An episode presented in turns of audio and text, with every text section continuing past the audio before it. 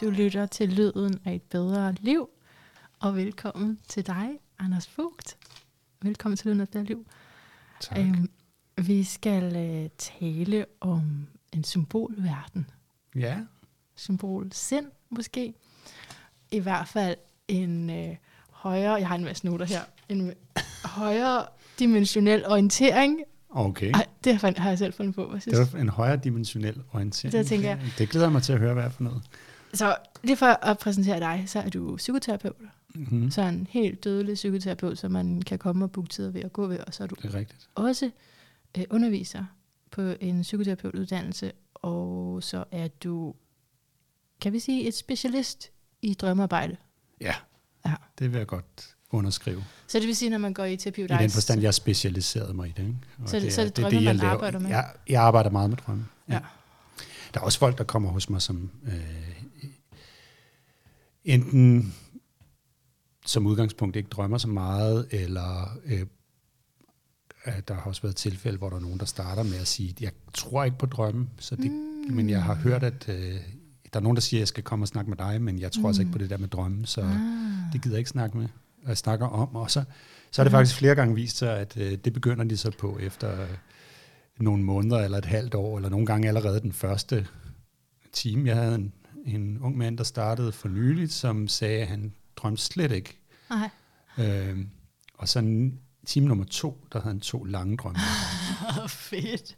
Ja. Og det er sjovt, for det er præcis det samme skete for mig, da jeg Ja. øh, startede hos min øh, egen terapeut. Sagde du også, tid. at du ikke troede på det? Nej, jeg, Og du ikke drømte. det var ikke, fordi jeg ikke troede på det. Det var, Nej. fordi jeg synes, jeg aldrig jeg kunne huske min drømme. Nej. Og så havde jeg en helt vild drøm, da jeg, da, aften før jeg skulle Men, mødes med hende. Det er jo det med at åbne op for det, ikke? Jo. Øh, jeg var jo også lige gået stok, da vi to begyndte at snakke sammen. Hvor længe siden er det? En uge eller lidt over en uge? Ja, 10 dage siden, vi begyndte at tale. Ja, og, øh, og der sagde du også noget i retning af, jamen nu har vi haft den her samtale, så der er sket noget i dit ubevidste. så du ved ikke huske. Det Sag, sådan, jeg, sagde jeg det så? øh, skråsikkert, det tror jeg ikke. Ja, men, nå, men det kan godt det være. er sådan men, jeg har men sagt det, det til alle mine venner. Det jeg, Ham her, mente, han var, det, me- det jeg mente var, at det tit det, tit, det sker, ikke? at det er jo min erfaring, og, Ja. og at øh, det kan godt være, det vækker et eller andet. Når man begynder at tænke på drømmene, så orienterer man sig jo også mod det, og, og vi skal jo mm. tænke på, at alle mennesker drømmer de der øh, to timer eller sådan noget lignende hver Ja. nat, ikke? Så, så det er der jo hele tiden. Ikke? Ja, så, det, er jo, det skal man jo lige vide som basic viden om drømme, at alle Ja. drømmer, men Ja. at man ikke nødvendigvis kan huske det. Præcis. Så når vi så snakker om det, mm. og snakker intenst om det Ja. i øh, en dags tid eller to, så er det jo, tænker jeg, meget naturligt, at så begynder sindet også at orientere ah. sig mod det, der jo foregår i, i øh, forvejen. Ikke? Det, Ja. ja. det er ligesom, jeg kan også spørge dig om, hvordan har din store tog på højre fod det lige nu? Mm. Og så vil jeg begynde Ja, det ved du nu, ikke? Ja. men det, du tænkte ikke over det for to minutter siden. Nej, ja. men, ja, men altså, det, det, med eksemplets kraft rækker måske ikke så langt lige der. Nå, okay. Vel? fair. Fordi Men det er jo noget med, det er lige, det er lige noget med en bevidsthedensorientering, ikke? Jo, det er rigtigt, men når det så er, altså, det, føl, det er jo også lidt mystisk. Det er det, vi, jeg tænker, vi skal starte med at tale os ind på. Øh, jeg har i de her noter blandt andet skrevet, at vi skal tale om den psykiske virkelighed, Hmm. også i forhold til at tage den mere seriøst. Hmm. Og, hvilket jo er det, måske du har oplevet med nogle klienter, som har haft modstand på det først, at man har sådan en Hmm. idé om, at det er, det er langt ude, eller det er et trospørgsmål. Jo. Og, og, og så man overhovedet skal tage stilling til, om man vil lægge værdi til øh, underbevidstheden. Ja, ja, ja, ja. ja. Øh, så både for at tage den psykiske virkelighed mere seriøst, og også for forhåbentlig at gå ind i den. Mm. Så, så jeg vil godt sætte som intention for den her samtale, og min, øh, mit kur i vædder, lige at tage lidt roligt. Mm. Og lige Det lyder godt. Det, Ja, det, det, det passer godt til, hvordan jeg har det i dag. Jeg skal også tage det roligt, kan man. slow down. Og så Ja. er det okay, at hvis vi ikke bare kører derud af, fordi det er, Ja. det kan jeg godt komme til at gøre, men jeg fortryder det også bagefter, for jeg er jo fisk. Mm. Så jeg Så Jeg sidder vil- bare og siger, mm og ja og sådan noget. Jeg forstår ikke rigtigt, hvad det betyder. Jeg er, Jamen, ikke, jeg er altså, ikke astrologikyndig. Min, min øh, kur, som- ikke? sådan en måde at tænke på og tale på, den, er, hur, den er hurtig. Den er ved, mm. Mm. og den er hurtig, og jeg kan hurtigt komme til at komme ud med alt muligt. Mm. Og, Mm. men jeg skal have mig selv med, og jeg har meget fisk, og derfor, mm. Mm. fisken er jo også hele det her rum, hvis vi har tænkt os at åbne for mm. symbolsproget. Mm, mm, mm. Øh, ja, det kender jeg godt, når, så, når Hermes åbner sluserne, og øh, vi bare vælter alle mulige, der, det vælter ud af, af mig med alle mulige idéer. Så det, det, det, det kan være, det kommer til at ske, men, øh, det men lad os nu se. Ja, men i hvert fald, hvis Men du siger det der med den psykiske virkelighed, det synes jeg er sindssygt spændende. Ja.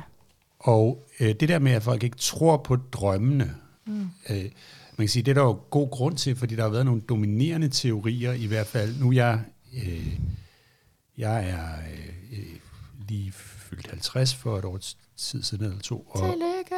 Tak. Men, men, øh, men det vil sige, at øh, da jeg var øh, ung i 80'erne og 90'erne, der var en af de dom, dominerende øh, teorier om drømme, det var det, der hed affaldsteorien, som var sådan noget med, at drømme, det er sådan noget psykisk affald, som kører rundt op i øh, hjernen, mens man sover, fordi man skal af med nogle ting, som ikke skal læres i hukommelsen.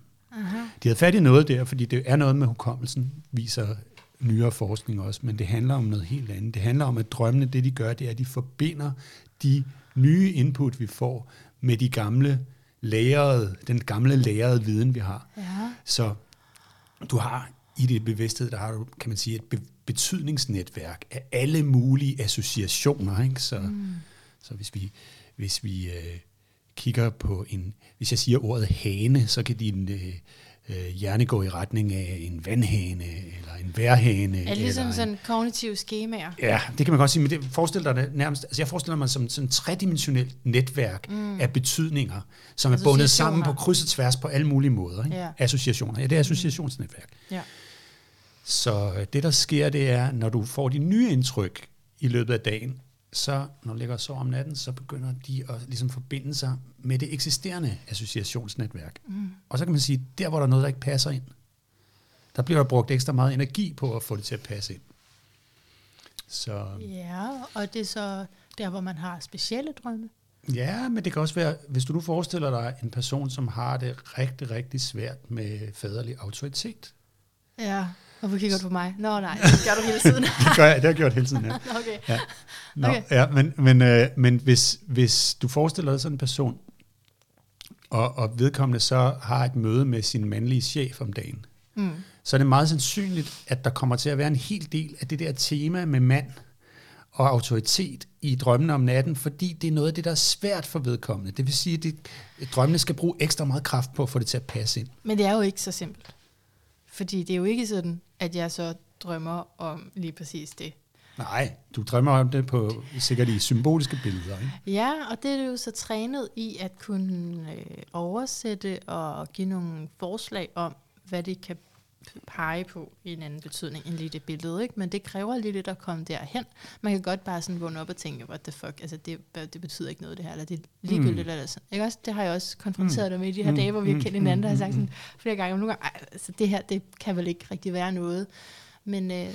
men der har du lært at gå til det på en anden måde. Ja, ja det, men det kan vi, altså det, Men det er jo også på grund af al den store baggrundsviden, du har om. Altså, okay, en ting, jeg lige vil sige, som øh, jeg har læst dig skrive, ikke? aha, Øh, hvad var det nu, du sendte mig? Er det en artikel?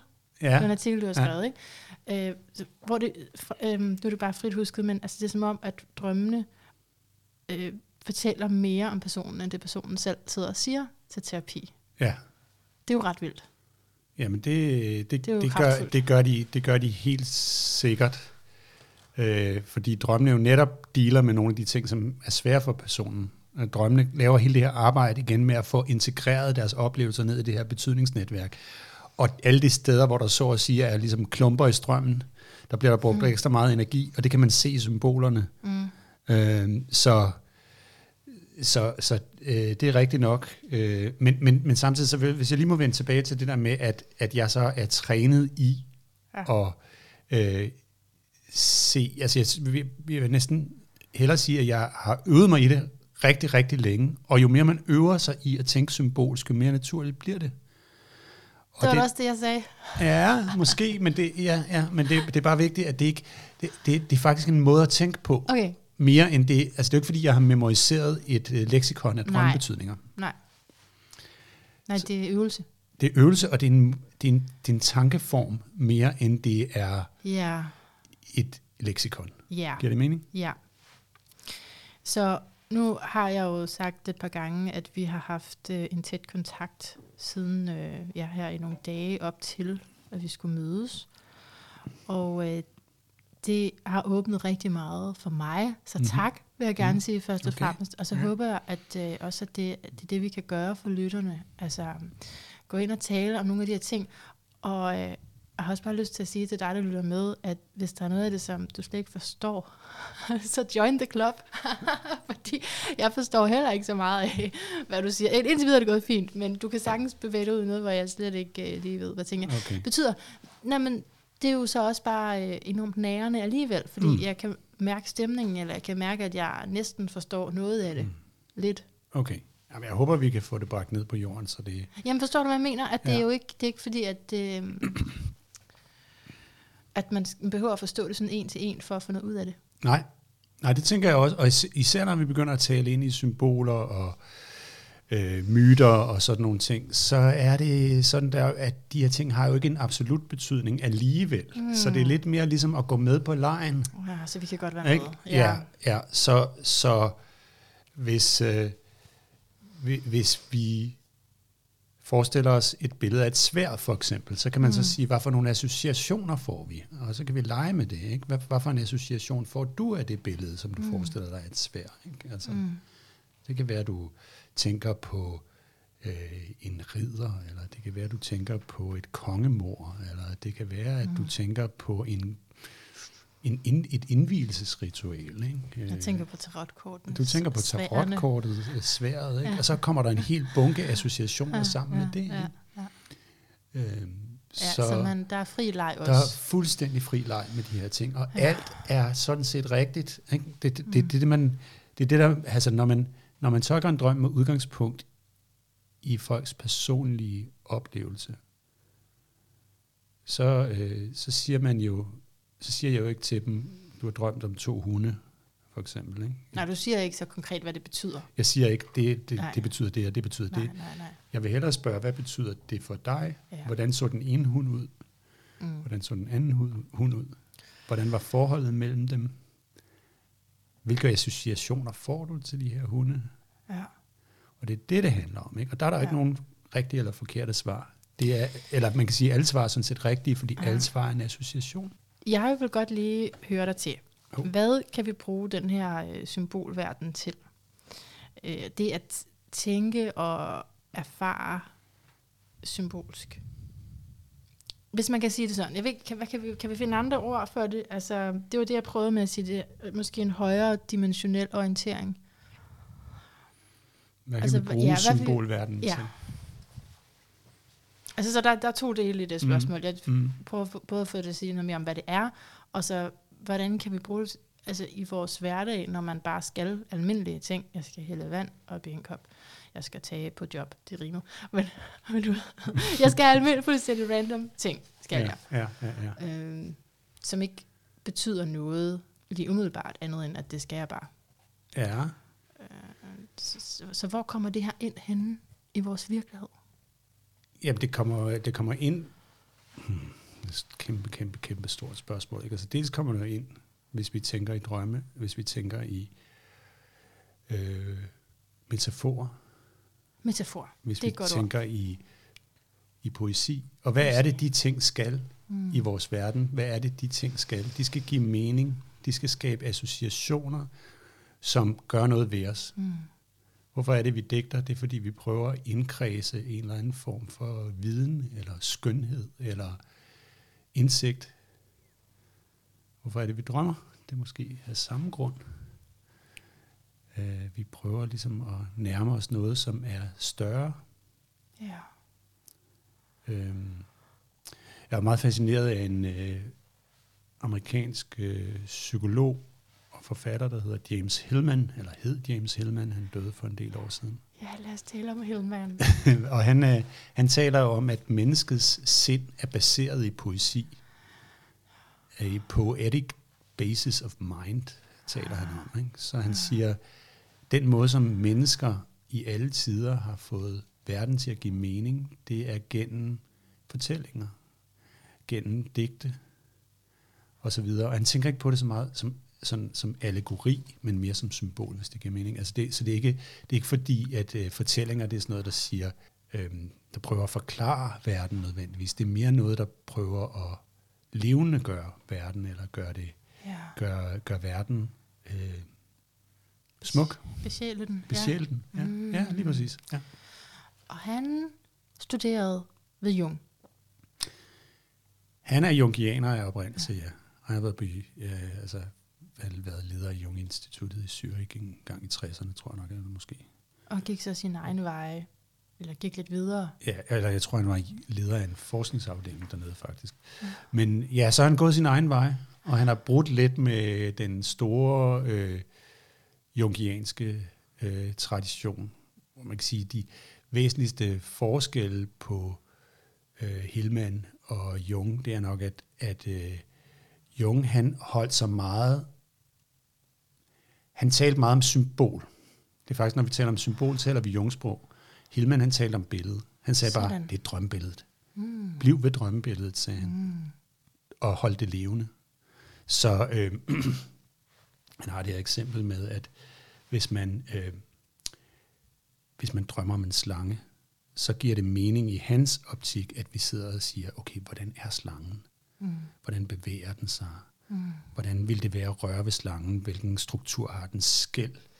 Vil den, hvordan reagerer den på, at vi kommer tæt på den? Er det en slange, der krøller sig sammen, eller er det en slange, der stiller sig op og truer som en koberslange? Men jeg ville slet ikke kunne huske alt det der, hvis det var en drøm. Men, så det, men jeg, Nej, det er- jeg men går det- ind det- igen. Det, du går ind i symbolet Ja. igen, ikke? og så Ja. bliver du ved det, og så prøver Ja. du at se på det på den måde, og udforske, hvad er det her for, hvad er det her for en drømmeslange? Hvad vil den os?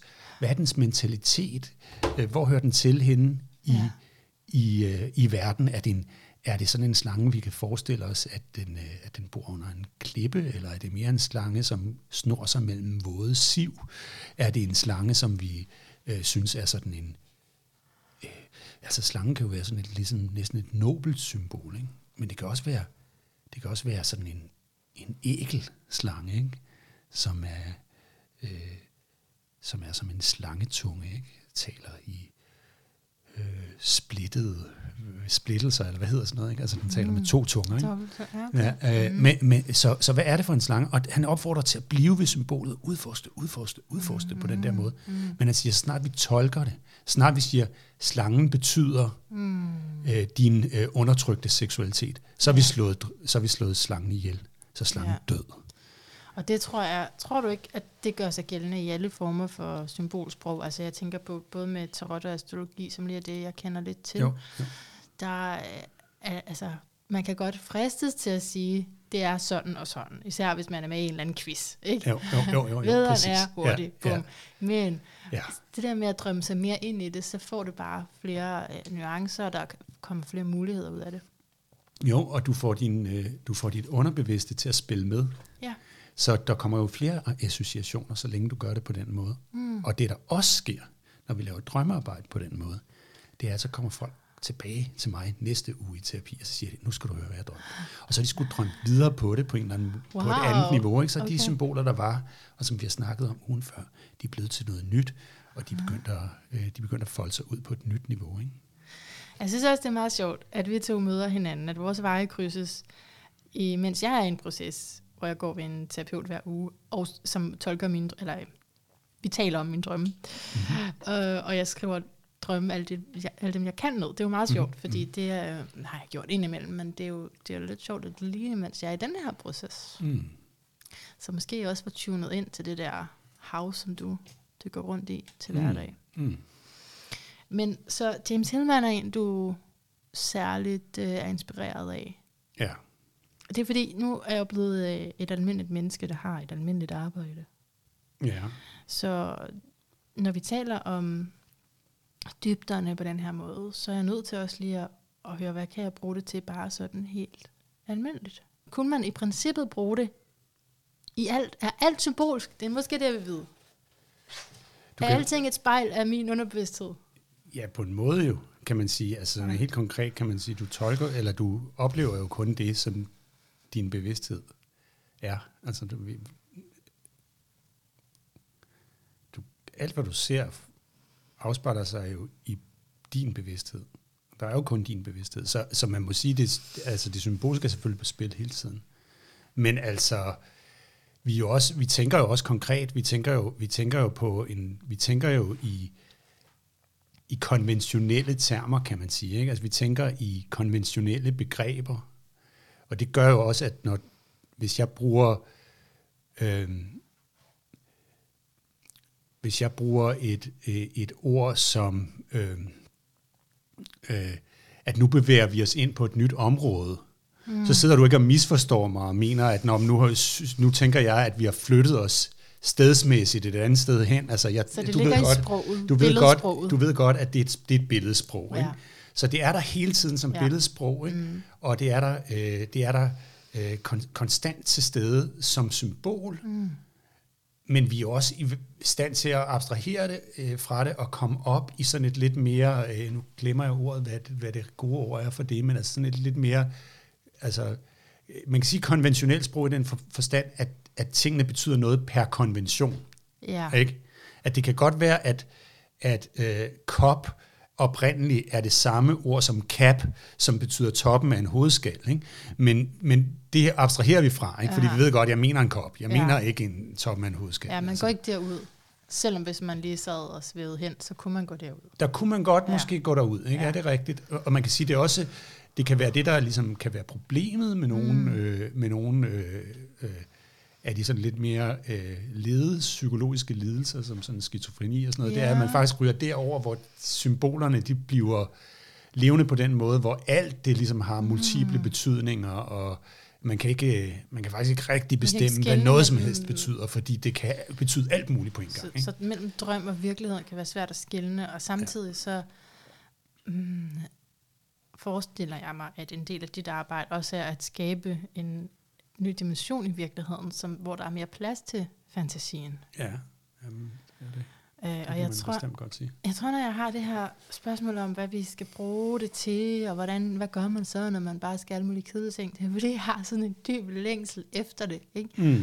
Og, og det her tale med dig og interessere mig for det, du har skrevet, det er jo har, altså det er, det er lige sådan noget, min sjæl gerne vil have. Mm. Mm-hmm. Forstår du? Mm-hmm. At jeg er sådan, åh, det er det her. Og, og så er jeg ikke engang helt sikker på, hvad det er, men det er i hvert fald ikke alt det almindelige, kedelige, som man bare gør, fordi man skal, og man har fået at vide, man skal det. Mm. Det er noget andet. Mm. Hvad er det så? Kender du den længsel? Ja, det, det, tror jeg, det tror jeg godt, jeg gør. Eller, altså, jeg kan... Altså, hvad tænker du selv på i forhold til det spørgsmål? Mm. Det er jo der, hvor at kreativitet og seksualitet og dybder kan blive Mm. mudret sammen og måske repræsentere en fælles længsel og lyst Mm. til at, øh, at, til at møde hinanden på et dybere niveau. Det er vel egentlig også det. Ah, noget der. Okay. Ja, fordi ja, at okay. alt det kedelige, som jeg taler om, det er jo, det er, nu havde jeg um, Ulla Rung Vikke i, i programmet for nogle gange siden, som foreslog, at min øh, ADHD-tendenser kunne være, fordi at dem, jeg lyttede på, ikke var i kontakt med sig selv, og det synes jeg egentlig var meget fint. Mm. Øhm, altså et fint forslag i hvert fald, synes jeg. Mm, Så er det mm. i hvert fald mindre sådan selvbebrejdelse og identitet Mm. lige det. det. Jamen, det har jeg tænkt over siden. Ikke? Mm. At det, måske er det det, den længsel handler om, at, at man kan... øhm, Alle de der roller, alle de der opgaver, hvad med bag ved det, må jeg godt bare møde dybderne af det. Og mange gange har folk ikke mødt sig selv der. Mm. Og så, det, så, kan, så er der ingen adgang. Og det er sådan noget, Ja. astrologi, no way. Altså det er tit der, hvor jeg starter, ikke? Og det er bare sådan, der er lukket. Okay, Ja, er der andre ja, steder, ja. vi kan gå hen? Hvad er, passion, hvad er du passioneret omkring? Hvad, Ja. hvad vil du med dit liv? Og, Okay. og mange gange er Ja. der lukket land. Så det er hjælper egentlig- mig lige lidt, det der, fordi Ja. nu tror jeg godt, jeg kan svare på dit spørgsmål. Hvad siger du til den længsel, og kender du det i dig selv? Eller kan du genkende det, at der, der kan, folk kan lukke ned for det her? Ja, altså jeg kender det i hvert fald fra øh, en masse folk, som kigger på mig skævt og tænker, øh, hvad, du arbejder med drømme? Det, Ja. det er sikkert noget vrøvl, eller altså ja. pjat. Ikke? Øh, så det, på den måde kender jeg det, men jeg vil, sige, jeg vil nærmest sige det omvendt. Jeg kender, jeg kender mere, når det åbner op. Ja. Ikke? Altså, at når, når tingene virkelig begynder at, at hænge sammen for mig i perioder, og jeg, jeg har nogle drømme, der slår et tema an, eller jeg sidder og studerer et eller andet, Ja. og lige pludselig begynder symbolerne at give mening, så er de bare alle vejen. Ja. Øh, så går jeg over i øh, fitnesscenteret og sidder en spinning team forleden dag, og så kommer der en sang, der handler om, øh, er det okay, jeg går ind i mørket og finder ja. lyset, ikke? Ja. Og så kommer der en anden drøm, en, en anden sang, der, der siger noget med, øh, øh, øh, jeg, jeg prøver at fortælle dig, hvad det egentlig er, jeg føler, men det er inde bag ved der, hvor du ikke kan se. Mm. Øh, og så nogle ting, og lige pludselig synes jeg, at det hele handler om det. Ikke? Og det er Om- jo, når du er orienteret imod noget så højere. kommer det, vi kalder synkroniciteterne på Ja. ja. banen. Ikke? Og det skete i den her uge for eksempel, hvor jeg Ja. ja. sidder og læst en masse på, på nogle græske myter med, øh, øh, omkring, øh, blandt andet omkring Persephone, og omkring øh, øh, Psyke og, og Eros. Men, men, men det, er også, det er også lidt ligesom, at altså, det er også ligesom, det er noget, der er grundlæggende. Altså, det, sådan som jeg tænker på det, så er det ikke, at min hjerne, den spinder ud og begynder at køre ud af et, et underligt spor, hvor nu tænker jeg alting symbolsk. Det er mere ligesom, at jeg får kontakt til noget, der er ligget bagved Ja. hele tiden. Altså i Ja, alle kulturer ja, på jorden, for eksempel, har folk siddet og kigget på månen, og så har de talt om den som den store moder. Mm. Ikke? Det har de altså gjort uafhængigt af hinanden, alle mulige steder.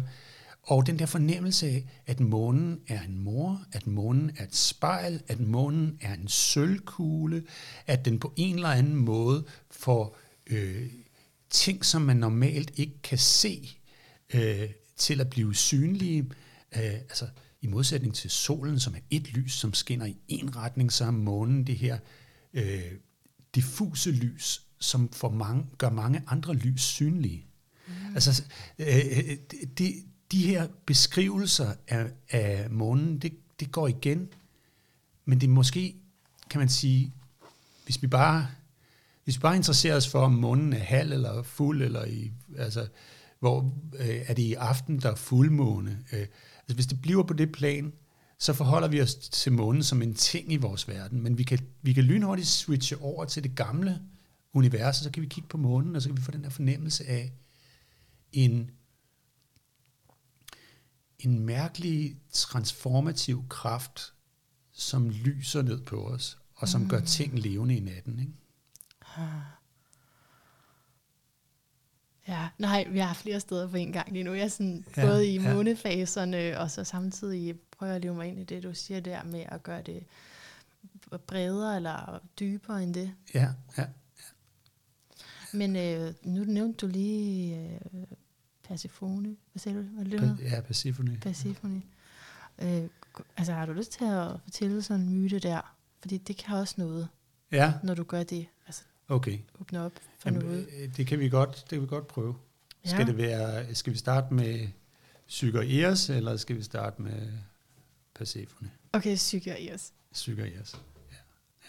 Så, så det her, nu kan man jo smage lidt på alle de forskellige betydninger, der er. Ja. Fordi man kan hurtigt fremlægge Psyke og Eros, som om det handler om noget helt bestemt. Aha. Men det er ret komplekst, og det handler for de græske myters vedkommende, sådan som jeg oplever den, så handler det om alle mulige ting på en gang. Ja. Men, øh, men historien den handler om en øh, prinsesse, som er en af tre døtre, som bliver født et sted i Grækenland. Og hun er så smuk, så folk de begynder at tilbede hende som en gudinde.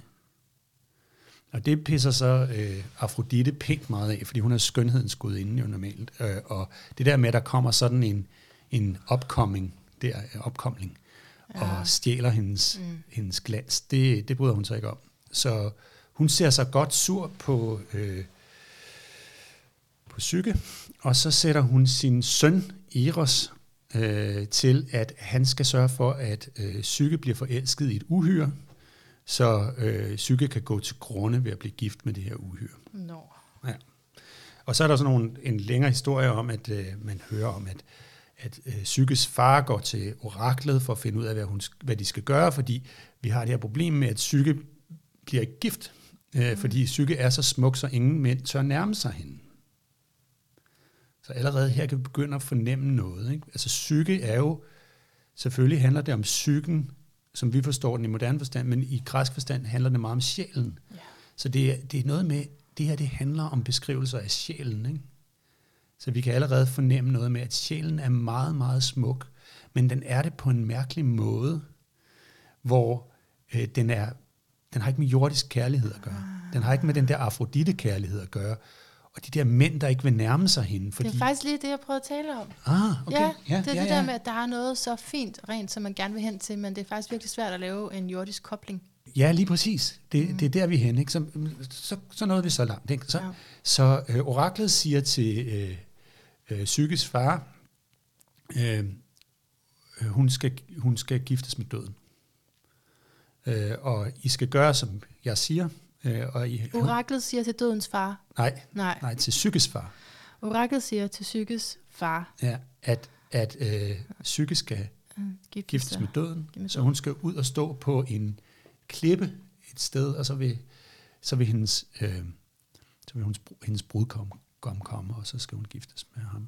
Øh, men, men da hun så står deroppe, så er det altså sådan, at øh, det, der er sket i mellemtiden, det er, at øh, Eros, han har, han har klokket lidt i det, så i hans forsøg på at få øh, Psyke øh, til at blive forelsket i det her uhyre, der skal komme, så får han stukket sig på en af sine egne pile. Og så bliver han meget, meget, meget forelsket i Psyke. Er det Amor, eller i, i, I- ja, Det er Eros på græsk, det er Amor på, Okay. øh, på, øh, på øh, latin. Ikke? Så Yes. det er det der med, at vi har de der to Amors udgaver pile. af dem ikke? i, i, øh, i øh, Grækenland og i, og i Rom. okay, Ja, så jeg taler bare om Eros, fordi jeg taler om det fra den øh, græske side, men det er okay. sådan set den samme gud. okay. Og han har også nogle piler, han skyder folk med. Mm. Så, nu er Eros forelsket i Psyke, så da, da Psyke står deroppe og venter på sin, hvad hedder det, monsterbrudgom, som skal komme og øh, føre hende bort, så sker det lige pludselig det, at hun bliver taget af vestenbinden, og så bliver hun båret ned til en smuk grøn dal, hvor der ligger et stort slot. Og det slot, der har hun alt, hvad hjertet kunne begære. Hun har tjenestefolk, og hun har dejlig mad, og hun har smuk natur, og hun har ovenikøbet en meget, meget dejlig elsker, der kommer til hende om natten, Mm-hmm. og som hun bliver meget, meget tiltrukket af. Og altså, ja, altså som de, de har noget rigtig god sex og sådan noget, så det, det Hver er... eneste der, nat. I, hver eneste oh. nat kommer, hun, kommer han, og han afslører også, at det er ham, der ejer det her slot, og at øh, han ønsker at være sammen med hende for evigt, men på den betingelse, at hun aldrig ser ham. Han kommer kun i mørket om natten. Er det Amor? Det er Amor. Ja. Så nu får vi et andet interessant billede på et eller andet her. Ikke? Noget med psyken, Ja. som ikke må se kærligheden, ah. eller noget, det er sådan et eller andet, kan du se, hvad jeg mener? Ja. Noget med kærligheden, der er blind, eller Nå. øh, at hvis, vi, hvis psyken begynder at se det, så kan det være, der sker noget. Og det, det kommer nemlig faktisk til at ske, fordi det næste, vi lærer, det er, at, øh, at psyke af en eller anden grund får øh, kontakt til sine to søstre, og de her søstre, de kommer så på besøg på det her slot, på en eller anden mærkelig måde. Og øh, de øh, siger så til, øh, til Psyke, de ser jo, hvad hun har fået. Det her fantastiske slot og sådan noget. De er godt nok ganske, ganske vist begge to gift og sådan noget, men de bliver pænt misundelige på det her. Ikke? Så de siger, øh, prøv at høre, hvad nu hvis det er monstret, du er gift med? Det der monster, som du har blevet lovet væk til. Måske er han en djævel, ham der, der kommer til dig om natten. Du bliver nødt til at gøre noget. Og først så er, øh, er psyke egentlig utilbøjelig til at gøre noget, men hun bliver langsomt sådan hævet ind i den her jalousi, eller den her, ja, måske ikke jalousi, men sådan en eller anden form for øh, Paranoia. paranoia og sådan et, et tvivlende sind. Mistillid. Ja. ja. Ja. Og så beslutter hun sig for, at øh, okay, det må hun så gøre, og søstrene siger, at det du skal gøre, det er, at du skal tage en, en kniv i den ene hånd og en lampe i den anden. Mm. Og så skal du tænde lys om natten, når han er der, når han er faldet i søvn, og så skal du kigge på ham, og hvis han er en monster, så kan du stikke ham ned. Mm. Øh, så, øh, så det gør hun så. Så den nat, øh, da de har elsket, og øh, Eros er faldet i søvn, øh, så øh, tænder hun lampen. Og øh, øh, i det hun tænder lampen, så taber hun kniven, og så får hun øje på øh, de, nogle meget smukke guldpile, der ligger i et kokker ved siden af øh, sengen, og så tager hun en af den op, og så stikker hun sig på den, og så kigger hun, øh, hvad hedder det, hun fører lampen hen over sengen, og så ser hun den her smukke bevingede Gud. Okay. Altså, det, det, Han- du får bare ikke ud. en, ja, du får ikke en smukkere mand Okay. i universet end, Åh. end i os. Ikke? Altså, han er gudsmuk og stærk og kraftfuld, og så har han vinger på ryggen i øvrigt. Ikke?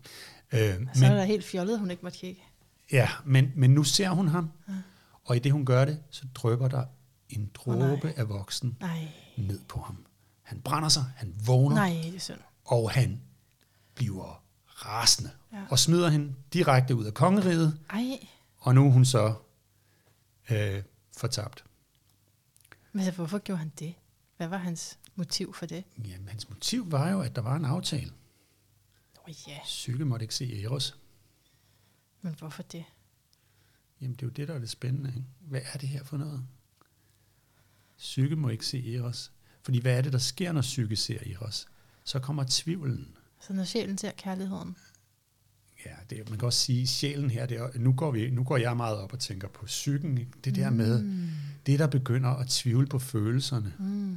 Det, som begynder at, Ja, at ja. problematisere det og stille det på hovedet og sige, hvad nu hvis, og er det nu også godt for mig, og Mm. øh, hvad, hvad, hvad, hvad laver han i øvrigt, når han ikke er sammen med mig? Ikke? Ja, det ville jeg nok ret tidligt i processen spørge om, Ja. hvis det kun var om Og, natten. og det, er jo, det er jo psyke, og der er det som om, at det som, det som Iris siger her, ikke? Altså det som kærligheden det siger, siger, det er, hvis du gør det, så ødelægger du mig. Ja, Så det vil jeg ikke være med til. Hvis vi skal være sammen, så skal det være betingelsesløst. Du skal gå blindt ind i det. Ikke? mm. Jamen, det kan jeg sagtens forstå. Det, Ja, ja, ja. det, og det Så kan det- man det- dvæle ved i noget tid, ikke? Jo, Øh, og det er hvordan- der, vi er i myten lige nu. Jo, Ikke? ja. Nå, men hun, hun fortsætter så, hun ryger ned af floden, øh, og øh, havner i et lille skovbryn, og øh, der møder hun så øh, faktisk øh, Pan, skovguden Pan, som jo altid befinder sig i grænselandet mellem menneskeverdenen og naturen. Og øh, jeg ved ikke lige, hvorfor det er Pan, der har jeg egentlig ikke tænkt så meget over, det kan vi jo filosofere lidt over nu. Men, men Pan, øh, Pan siger til hende, du bliver nødt til at tage til Afrodite, og forhandle med Afrodite. Det, det er simpelthen det, du bliver nødt til at gøre, fordi det er Afrodite, der bestemmer over Eros, og øh, det, du, du bliver nødt til at tage det op med hende. Så Øh, øh, altså, Pan. ja, Du, nu sagde du, jeg ved ikke, hvorfor det er Pan. Men hvem er Pan? Altså, Pan er, Pan er, en, er er det sådan en, ligesom panteistisk, eller? Ja, det er faktisk der, ordet kommer fra. Ja. Øh, han, altså, Pan, Pan, øh, Natur. Pan er naturguden. Øh, han er en øh, øh, satyragtig horebuk, der bor i skovbrynet mellem mark og skov. Ja. Og øh, så har han, altså, han regerer over alt i naturen, og naturen og helheden er meget beslægtet i den græske filosofi, så vi befinder os et sted, hvor Pan regerer det, han regerer over, over, øh, på en måde over al naturen. Og det er også der, vi fra, fra vi får det der, den der pan, øh, hvad hedder det, st- forstavelse, vi får på panteistisk og Mm. øh, pandemi for den sags skyld. Ikke? Altså det er noget, der er en, det er en epidemi, der dækker alt. Så det pan, det betyder alt. Ikke? Okay, på den måde. Ja. Derfor hedder det pandemi. Ja. Det dækker alt. Ja. Nej, det vidste jeg ikke. Ja. Okay, altså, jeg vil jo ikke ødelægge, hvis du er en fantastisk fortæller. Det er så videre, at høre på dig, Anders. Så, så øh, kan du selv finde tilbage ind i Ja, ja, ja, historien? ja, ja fordi okay. så, så, så øh, det var det med Afro- Psyke, Afrodite. Psyke tager beslutningen ja. om at tage op til, øh, til øh, Afrodite, Ja, og, øh, fordi hun bestemmer over Eos, men altså, det er jo også lidt underligt, at hun gør, altså, hvorfor gør hun det? fordi hun er hans mor. Ja. Ja. Nu har jeg en på 13, jeg bestemmer sørme ikke over ham. Nej, men det er jo sådan, altså, altså der, det, er også lidt, det er også lidt sjovt, ikke? Men altså, han er ligesom, det, det er som om, at han ligesom tit bliver den udøvende kraft i de der øh, græske fortællinger, hvor hun sådan ligesom er det, mm. hun er inkarnationen af kærligheden, ikke? Så bliver han sådan ham, der, det er ham, der skal ud og skyde, ikke? Ah, Så han, er, han, han er fungerer som en slags tjener for hende, ikke? af kærlighed, og han skal ud og skyde. Ja. Øh, ja. Så øhm, Psyke kommer til Afrodite. Ja. Og det første, Afrodite gør, øhm, det er, at øh, hun angriber Psyke. Hun øh, river hendes tøjer øh, i stykker, og hendes hår i totter, og øh, banker hende til ukendelighed. Og derefter så øh, lader hun hende fastspænde, og så lader hun så hende to- torturere af hendes to tjenestepiger. Ej, jeg kan ikke holde sådan noget ud. Ja. Og tjenestepigerne, de hedder melankoli og sorg. Når, når den sårede psyke vender tilbage til Afrodite, så bliver hun ramt af melankoli og sorg. Og der ligger hun tortureret i et godt stykke tid, men ikke nok med det, fordi så øh, er øh, Afrodite jo sådan lidt, ja ja, men altså okay, hvis vi skal snakke sammen, så kan jeg sætte dig på nogle prøver. Aha. Og så sætter hun hende på fire prøver. Og den første prøve, som hun skal gennemføre, det er, at øh, Afrodite viser hende sådan en, jeg forestiller mig sådan en gårdsplads, hvor der bare ligger et kæmpe bjerg af korn. Og det er sådan alt muligt korn. Det er sådan byg og hvede og hirse og øh, alle mulige kornsorter blandet sammen i en pærevælling. Og så siger hun, inden aften skal du sortere alle kornsorterne i deres rette bunke. Har Psyke overhovedet sagt, hvorfor øh, altså, har hun, hun overhovedet sladret om Eos? Det tror jeg ikke, hun behøver, fordi Afrodite, hun ved godt sådan noget. Ikke? Hun, øh, det, Hun kommer bare direkte ind og bliver tortureret, og nu skal hun også til at arbejde. Ja, nu skal hun også til at arbejde. Same, same. Så, øh, og det går hun så i gang med det her håbløse job, Ja. tænker hun umiddelbart, men så snart hun går i gang, og hun sådan ligesom fordyber sig i arbejdet, så kommer der en myre, og så kommer der en myre til, og lige pludselig er der myre over det hele, og de sorterer frø for hende, og da aften kommer, så ligger alt sorteret i de Ej. Fineste bunker. Det er ligesom Askepot. Det er fuldstændig ligesom Askepot. Og hvad er det, vi har med at gøre- med at gøre her? Hvorfor er den historie så vigtig? For det, er rart at få hjælp. Ja. Men hvad er det for en slags hjælp? Naturens hjælp. Ja, Dyrene. det er på en måde en naturens hjælp, men der er også noget... Med- Hvad for, nogle, hvad for nogle metaforer kender du, som indeholder ordet myre? Mm. Jeg tænker bare på deres arbejdsenergi. Ja, det hedder at være myreflittig. Ikke? Aha. Så det her, det er noget med flid, ja. Og det er noget med dedikation, og det at komme helt ned på jorden, tænker jeg også. Ikke? Det at arbejde som et insekt, det er jo ligesom at sige, okay, nu er jeg i støvet, og nu arbejder jeg bare indtil det her job er gjort. Altså, de tænker ikke på symbolverden. De siger bare, at mit formål i livet er at putte den her, det her stenkorn herover Præcis, i den anden bunke. præcis. Om lidt så kommer en og træder på den, og så er mit, ja, Ja. så er mit formål ja. lidt noget andet. Det har, der får hørt også nogle paralleller til alkymien, den har vi slet ikke snakket om endnu, men det er en rigtig stor ting, som Hillman arbejder med, det er, det er alkymi. Og, og udgangspunktet for alkymien, det er, at man, går igennem, man skal igennem en transformationsproces. Og øh, den starter altid med noget, man kalder massa confusa, som er sådan den, den forvirrede masse. Mm-hmm. Og øh, det er sådan et rum, hvor man ikke ved, hvad der er derinde, fordi det er sådan uklart. Mm. Øh, det kan være det kan være som dyb forvirring, eller dyb depression, eller fortabthed. Mm. Øh, men det kan også være som en kæmpe stor bunke af korn, som ikke er sorteret endnu. Ikke? Så der er sådan ligesom de her små paralleller til, Godt, godt, øh, godt. til, til noget af det, vi kan læse andre steder. Jamen, vi, vi går videre i alkemi, bagefter, tænker jeg, fordi det er, Ja, ja, okay, det er også noget, vi taler meget om i podcasten med transformation, synes jeg. Nå ja, det, er- ja, det Ja. ja. har du talt med rigtig mange om, af dem jeg har hørt i hvert fald. Mm. Ja. Men så øh, får hun jo en opgave til. Nå, Og nu får hun den opgave, at hun skal hente ulden fra nogle meget, fra nogle gyldne bukke, som græsser nede ved floden. Og det her med de gyldne bukke, det er sådan nogle, man skal forestille sig sådan nogle, en slags får, som har uld af guld. ja, Øhm, så de er meget værd. ja, det her, det her det er noget rigtig fint uld, men de er også meget, meget aggressive. Mm. Så man kan ikke nærme sig dem. men øh, det ved hun egentlig ikke øh, som udgangspunkt, så hun går ned til floden og står mellem sivene og kigger på, på de her får eller bukke, som græsser på marken overfor. Og så begynder sivene at tale til hende. Og så siger Sivne, at øh, hvis, man, øh, hvis man går til bukkene ved middagstid, så er de allermest farlige. Om eftermiddagen er de også farlige. Om natten, der øh, sover de, men hvis man nærmer sig dem om natten, så vågner de. Men det, man kan gøre, det er, at de går jo ned til, de går ned til vandet og drikker om natten. Og når de så går op igen, så hænger deres uld i totter i sivne. Så det, så kan man bare tage dem der. Så kan man bare tage dem der. Så det er det, hun gør. Hun venter, og så, når de har været nede og drikke om natten, så tager hun det her uld og fylder sit forklæde, hedder det, med uld og øh, går tilbage. Så, så det er naturen, der hjælper hende med opgaven? Det er naturen, og så er der jo nogle andre ting. Ikke? Der er også noget med en tålmodighed her, tænker jeg. Ikke? Vent. Det er med at vente. Men så kan man sige igen, hvis vi går ind i det sådan lidt mere den jungianske symbolik, så er der også det her med, at der er guld, og der er sollys om middag, hvor de er mest farlige, og så er der månelys og øh, nat, hvor de er mindst farlige. Så det er også en eller anden, det her det handler også om månen og solen. Og månen og solen i jungiansk forstand, det er øh, den maskuline solarbevidsthed og den feminine månebevidsthed. Altså ja.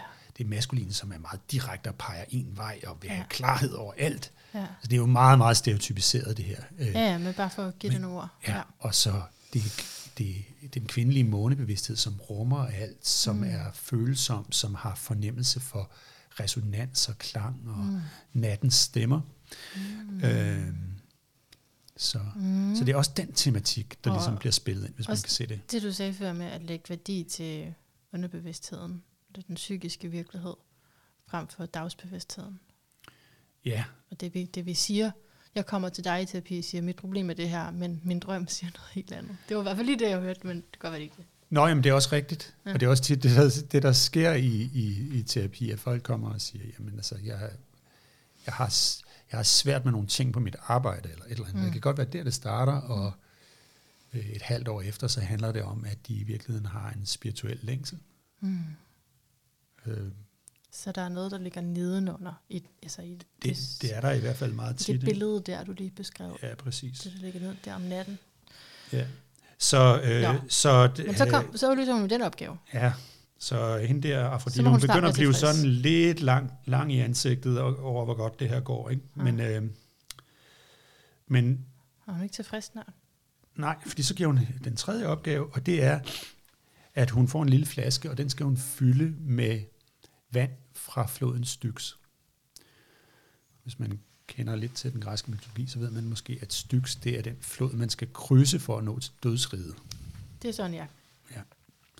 Og øh, der er det med vandet i den her flod, at det er så giftigt, at det er giftigt selv for guderne.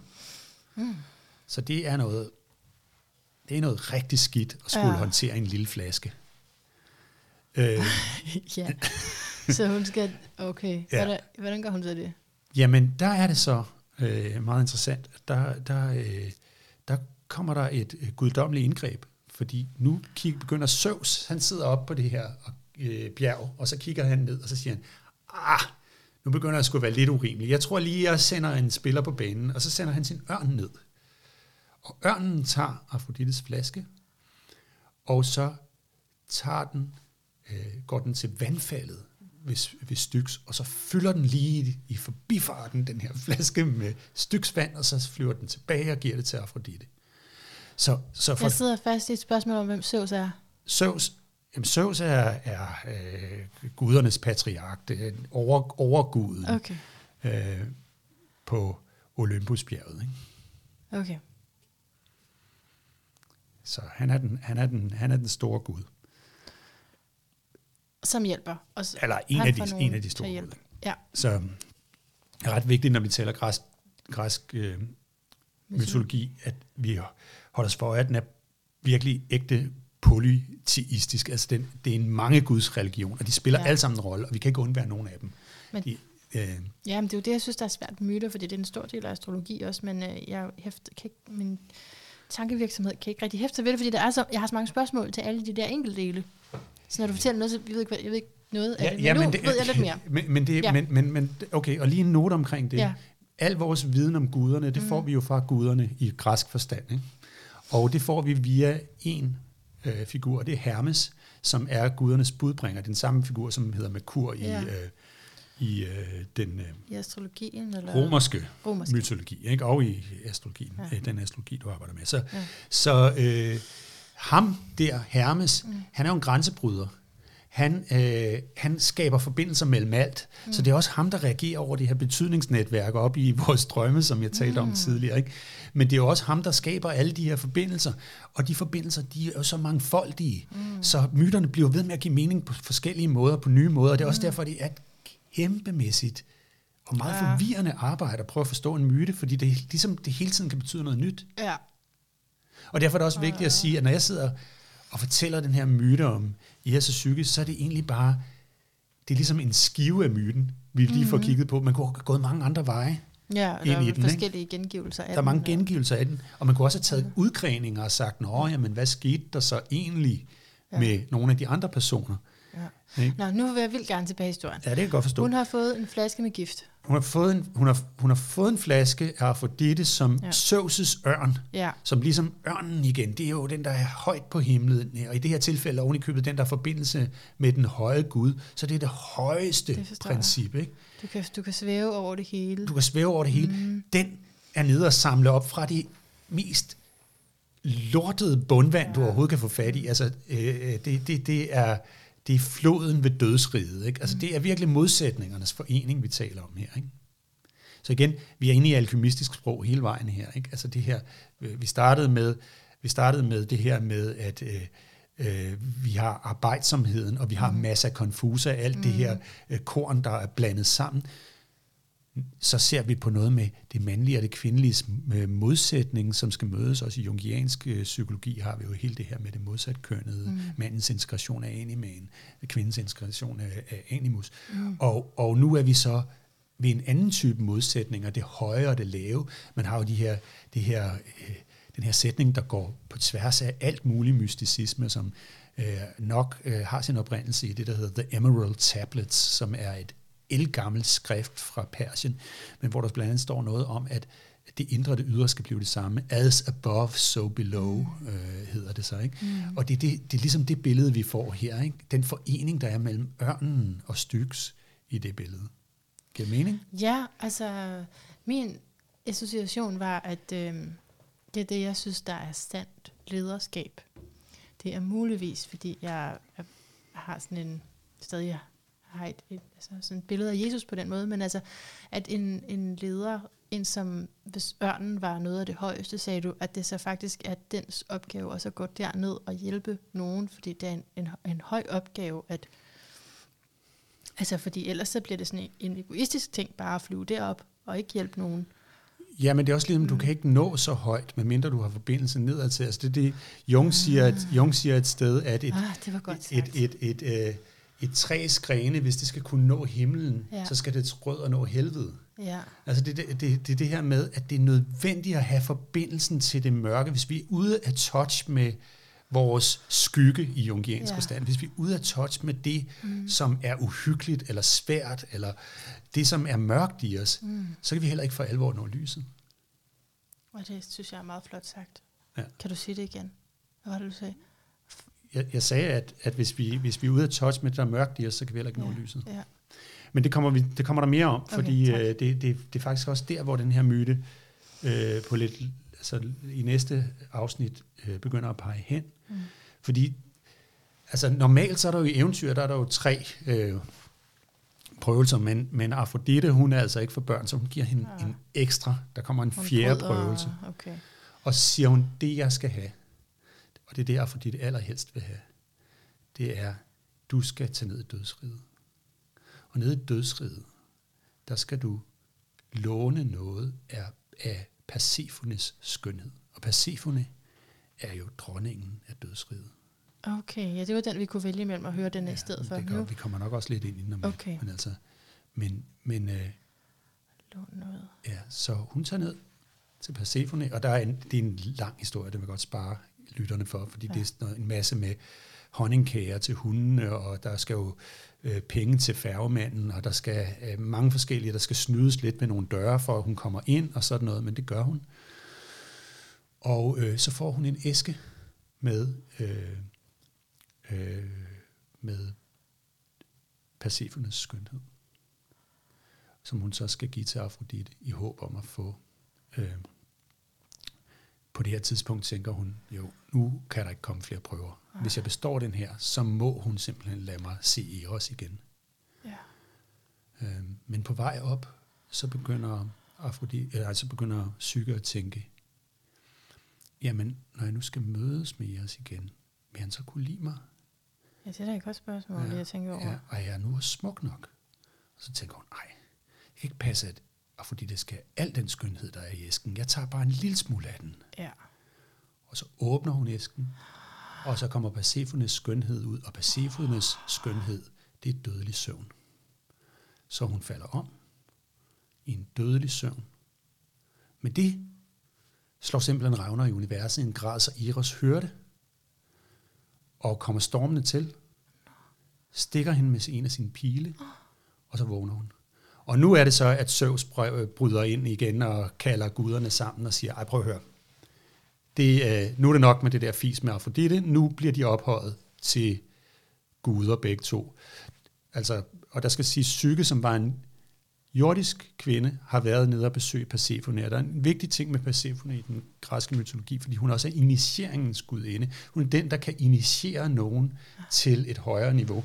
Så hun er faktisk også ansvarlig for, at psyke nu kan være en gudinde. Det er interessant det her, ikke? fordi læg mærke til til at starte med, så får vi at vide, at det er kun sjælens skønhed, der overgår Afrodite. Ikke også? Altså, psyke er smukkere lige i begyndelsen af historien, mm. der er psyke den smukkeste prinsesse mm. i landet. Hun er så smuk, så folk holder op med at tilbyde Afrodite ja. og går til psyke i stedet Nå, for. Ikke? Ja. Men der er noget andet i det her. Hillman han skriver om det her. Psykens ultimative skønhed er noget, som end ikke Afrodite har adgang til, ja. men som må hentes hos Persefone, som er dødsrigets dronning, og hvis navn betyder den, som bringer ødelæggelse. Den beauty box, som Psyke skal hente som sin sidste opgave, peger på en underverdenens skønhed, som aldrig kan opleves med sanserne. Det er den skønhed, som kommer fra at kende døden. Ja, hvad er det for noget vildt noget? Altså? Hvad tænker ja, du? Jamen, jeg tænker igen på det her med at orientere sig efter noget højere, ja. i stedet for bare... Ja, men kan du, kan du se igen det her, mm. as above, so below ja. også, ikke? Det er ja. som om, at der er noget med, at hvis, hvis man skal være virkelig skøn, ja. så skal man hente dødens skønhed. Jo. Hvad er det for noget? Jo, men det, altså, det kan jeg da genkende fra mennesker, der har arbejdet med sig selv, ja. som øh, altså også kan have sådan nogle meget lysende øjne, synes jeg, eller altså et stærkt nærvær i hvert fald. Ja. Ikke? Ja. Så jeg ved ikke, om det lige frem udglatter rynker, men på den måde skønhed, men, øh, men der, er, der er noget meget smukt ved mennesker, som øh, er i kontakt med sig selv. Ja, ja. Mm. Og der er også noget meget smukt ved mennesker, som har været i kontakt med døden. Ja, meget, ikke? jo, men det i. tænker jeg hænger sammen, gør det ikke det? Så, altså så dødsbevidsthed.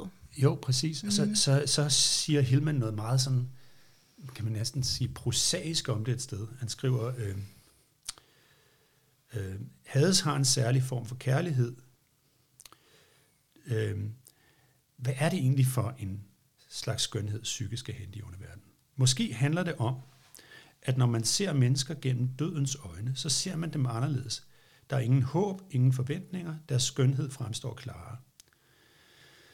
Personens fejl, deres ulidelige karaktertræk, bliver på en måde gennemsigtige, og man husker dem som dyder. Nu taler jeg om, om hvad der sker, ja, ja, øh, når nogen dør. Ikke? En ægtefælle eller en forældre, som gennem hele livet har haft visse træk, som man ikke kunne udstå. Ja. Men når de så dør, så går der to uger, og pludselig er de her træk morsomme særheder, som man fortæller sine familie og venner omkring. Ja. Kan du se det? Der er også, der er også den her mærkelige ting med, at gennem at døden den glatter ting ud. Døden kan gøre på en måde, kan gøre ting, der var grimme, smukke, eller øh, få tingene til at fremstå i et kærlighedens lys. En ting er, at øh, ham der, øh, han var skide irriterende, da øh, han var levende, men når han er død, så, er ligesom, så står hans sjæl tilbage, så det er det, vi savner. Ej, han var, der, der var, han var nu også, han var nu også noget særligt, og han havde de sjoveste manier, ikke? Og altså bare en lille kommentar til det, så trigger det noget i mig, fordi jeg har okay. sådan noget imod hyggeleri, ikke? Uh, måske fordi jeg selv er tilbøjelig til det, sådan er det jo, det vi bliver trigget ja, af, det er ja. noget, vi har os selv, ikke? Uh, men det men her, er det hyggeleri? Jamen, det, nej, det er fordi, jeg tænker på situationen, hvor at, uh, at du kommer til en begravelse, og du har brugt penge på blomster, men du har ikke set personen de sidste 10 år, eller du har ikke kæret dig for den, du har ikke ringet, du har ikke været der, du er ikke en ven. Nej. Så who cares, om du kommer til den øh, kiste der? Lad være at komme til min begravelse, siger jeg bare. Altså, jeg synes, det, det er noget hyggeleri, det der med først at kunne Ja. se, når folk ikke er her. Jeg bliver helt gal. Og det, er men et sindssygt på- spændende emne. Det er på der med, ko- hvad- konkret niveau, øh, ikke? Alle de ting. Det, det kan jeg godt forstå. Ja, men altså, jeg, Men- men, jeg kan men- men, godt se, at dødsbevidsthed for mig er jo også, og, og hele det, jeg prøver at nærme mig her ikke, med, med ord, øh, det mm. er jo fornemmelsen af forening, at, Mm. At ja, vi har de her roller ude på arbejdsmarkedet, ude i hverdagen, ikke? ude der, hvor vi ser hinanden. Ja. Men, øh, men under det, så, så er vi en del af det samme, og påvirker hinanden helt vildt. Altså, der er, jo, der er jo nogen, der, der opfordrer til, at man gør det til en praksis, at man hver dag siger, forestiller sig, at øh, man selv skal dø samme dag, eller at Ja. øh, mennesker, som man holder af, skal dø. Ja. Og at man så ligesom prøver igennem den praksis at sige, okay, hvad betyder det egentlig? Ikke? Og jeg tror også, det er det, vi taler om her. Ikke? At hvis Ja. du, det kan godt være, at jeg er blevet uvenner med min ven, men hvis jeg nu døde i dag, Mm. så ville det, der stod tilbage, det ville jo være, at jeg var, ville være pisse ked af, at jeg var uvenner med min ven. Fordi Mm. det, han, han gik hen og døde, mens det skete. Ikke? Altså der, der er et eller andet med, Jo. at, at dødens ultimativitet, eller hvad, Ja, ja, det er det, er der ikke, rigtigt. det er ikke et ord, men altså det, det Ja. der med, at det er, øh, hvad hedder det, absolut, Ja, ikke? Og det er endelighed. Ja. Ja. Dødens endelighed, Mm. mm. det gør, at ting kommer til, man ser dem klare, og man Ja. kan måske, måske se deres skønhed tydeligere. Ikke? Og Jo, det er en det er skønhed, hedder det også i myten, overført betydning, som Mm. Afrodite ikke har. Afrodite er den kødelige skønhed, ikke? Den, Ja. den levende skønhed. Men Aha. den, hun har ikke dødens skønhed. Så igen, det peger på det der, Jung siger med, hvis vi skal have træets grene til at nå himlen, så skal rødderne nå helvede.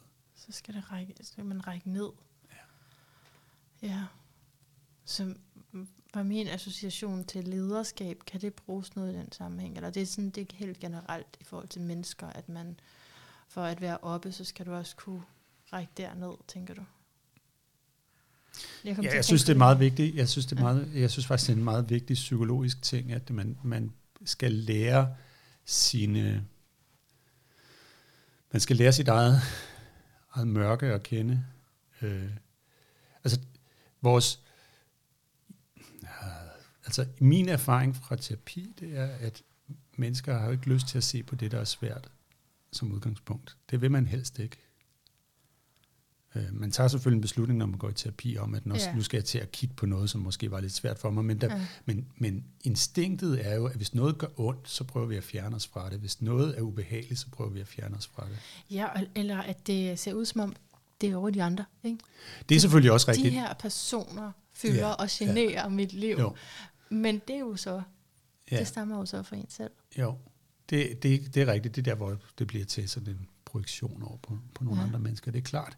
Men, men bare, bare sådan helt grundlæggende, så tror jeg, at hvis, hvis, man, hvis man har et problem, der er svært eller skræmmende nok, så vil tendensen være til, at psyken hele tiden prøver at vende sig væk fra mm. det. Mm, Øhm, ja, Der kan meget godt lide, øh, jeg, jeg har tit tænkt på, øh, på øh, Lars von Trier, fordi han har sådan øh, i den tv-serie, der hed Ride, der stod han tit sådan, eller der stod han altid indledningsvis øh, og afslutningsvis sådan i smoking og Mm. øh, talte til publikum og sådan. Og der, der, der siger han det her med, at øh, I skal blive ved med at kigge, for det er først, når I kigger væk, at vi virkelig har jer. mm. Og det synes jeg rammer det igen meget godt, det der med, hvornår er det virkelig, at det mørke bliver farligt? Mm. Det er, når vi ikke kigger på det. Mm. Hvis vi kigger ind i det mørke og lærer det at kende, så er det jo ikke, så er det ikke farligt. Okay, men apropos, når du så er ekspert i drømme, hvis jeg sidder og ser en uhyggelig film, inden jeg skal sove, altså det er jo Mm. heller ikke, øh, det er jo ikke nødvendigvis godt for mit sind. Nå nej, men det, var, det, ja, det ved jeg ikke. Det, er sgu ikke. det kan da godt være, det er godt. Jeg tænker bare jo på alle mulige Det er der jo mange, der har, gale har det rigtig fint med. med mig. Ja. Ikke Det er- her. der- Ikke her. Nå. Puh, okay, er vi kommet ud af den myte? Ja, det synes jeg. Altså, vi har, vi har, talt, vi har talt om den i hvert fald. Ikke? Ja. Så, så, øh, så det der er med, med, med myterne, det er, at de, de har lidt den der... Øh, de har de der, de der symbolske lag, som jeg håber, man måske lidt kan mærke, når jeg, når jeg ja, taler igennem ja, det. Ikke? Ja. Og det, de er meget beslægtet med drømmene. Og så er det, vi kan sige, at det er en mytopoetisk bevidsthed, som ja. åbner sig, ikke? Et jo. ord, som vi har talt ja, om. vi har snakket lidt om mytopoetisk ja. bevidsthed, fordi det er også en af de måder, som, som, øh, som, øh, som ham der, James Hillman, han taler om øh, det, han det hans psykologiske arbejde, det som han kalder uh, imaginal psychology eller archetypal psychology, hvor, hvor øh, øh, han, han, han har den her idé om, at øh, øh, sindet er baseret i poesi, som jeg nævnede indledningsvis. Ja.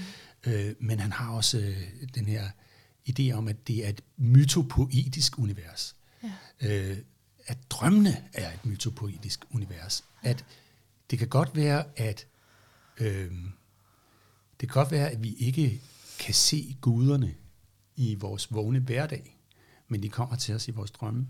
Mm. At det er, drøm, at det er i, at i drømmene, der er det ligesom, den, at guderne manifesterer sig. Hvad betyder det så? Jamen, altså, det, det, det er super svært, ikke? fordi på den ene side, så er de her drømmebilleder, de er så dybe, og de kommer fra så dybe lag i vores psyke, at de taler om noget, der er absolut øh, sandt på en eller anden måde i vores psyke.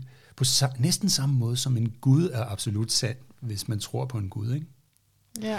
Øh, øh, men, men på den anden side kan man også sige, i overført betydning, er det også ligesom, at drømmebillederne er som gudfigurer, der repræsenterer forskellige aspekter af os selv, mm. på samme måde som det græske pantheon i den politistiske græske, øh, øh, græske mytologi øh, øh, manifesterer alle de her forskellige aspekter af det at, at være menneske.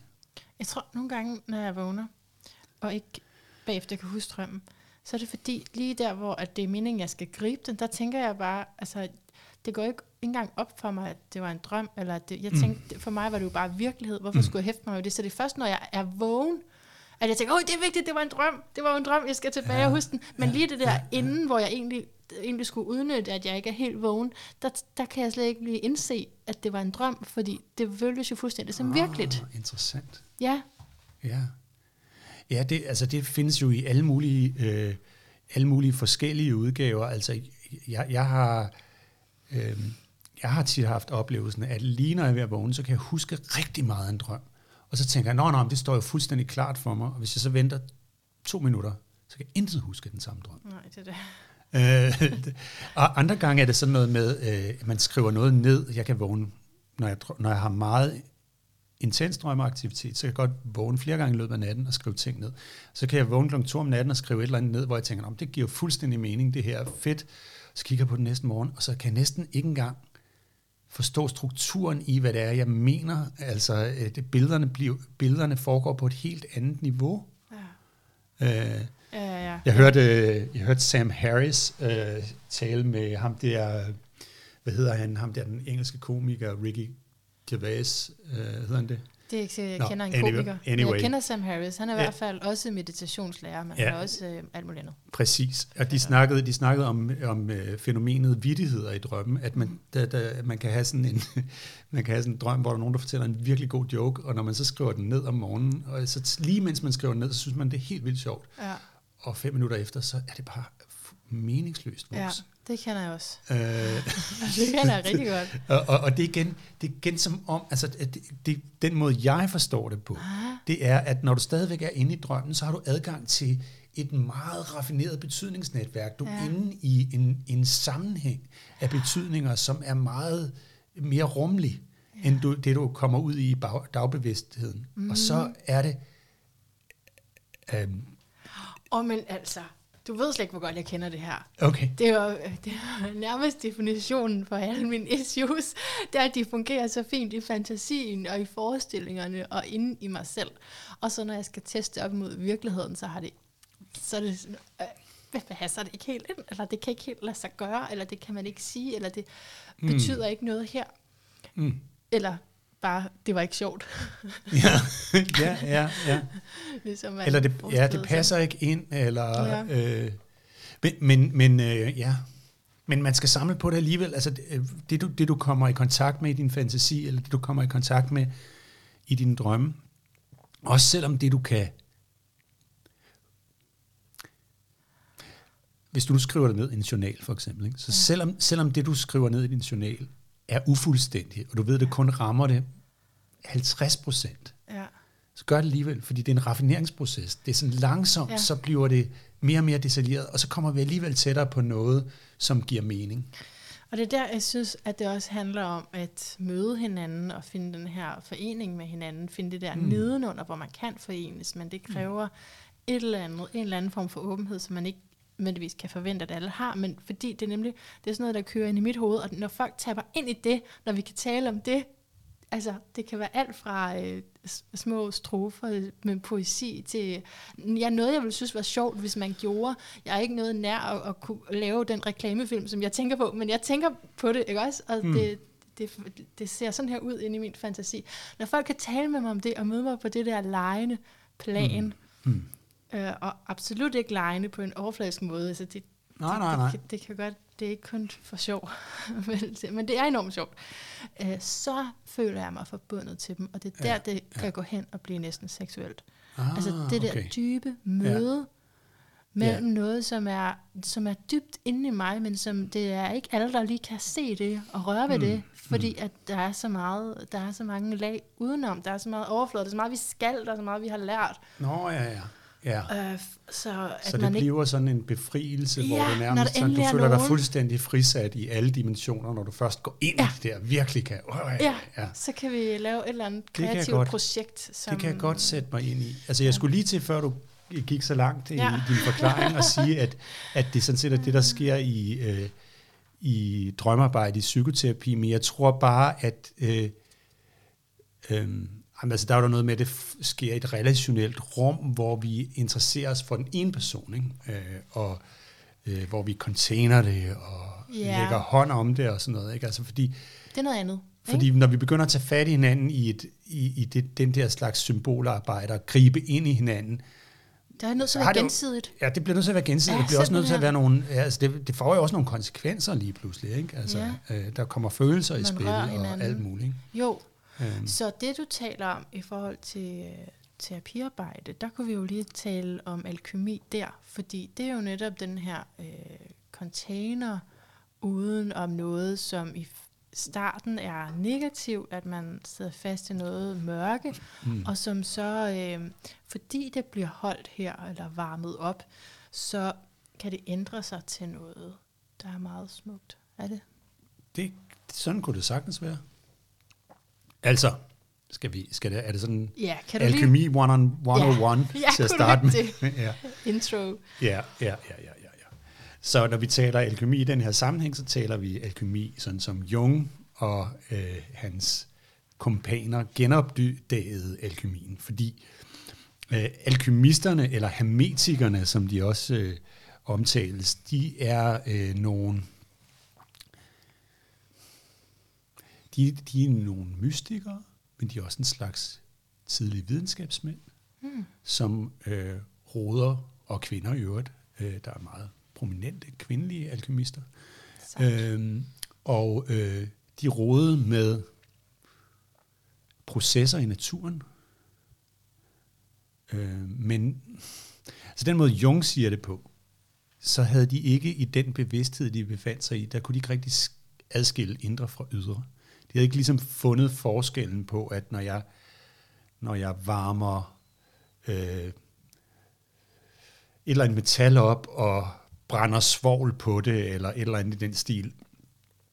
Man kan hurtigt høre, når jeg taler om det her, jeg ikke er kemiker. Men, men øh, et eller, nej, når man får processer til at ske ja. i et kar eller i en kolbe, så kunne de mærke, der skete noget inde i dem selv også. Og øh, Okay. så de, de talte både om den, de følelser, de havde indeni, og det, der foregik ned i karret på en gang. Aha. Men nogle af dem er ret bevidste faktisk og skriver, at det, de laver, det er ikke, de prøver ikke at producere det jordiske guld, de prøver at producere et filosofisk guld. Aha. eller et spirituelt guld. Øhm, og det var der, Jung begyndte at være ret nysgerrig, fordi han kunne se i nogle af de der beskrivelser af, hvordan det her filosofiske guld blev produceret, at det handlede meget om en forståelse af en fysisk væren i verden, som skulle forbindes med en eller anden form for åndelighed. Ah, yes. Ikke? Og, Det det. Og, og det, det, som han så gjorde et stort stykke arbejde med Jung, det var, at han pløjede alle de her gamle skrifter fra alkymi, øh, alkymisterne igennem, og de indeholdt alle mulige former for beskrivelser, som pegede i alle mulige retninger, men der var nogle ting, der gik igen. Der var sådan nogle begreber, som det, de kalder lapis philosophicum, som man også kalder de vise sten på dansk.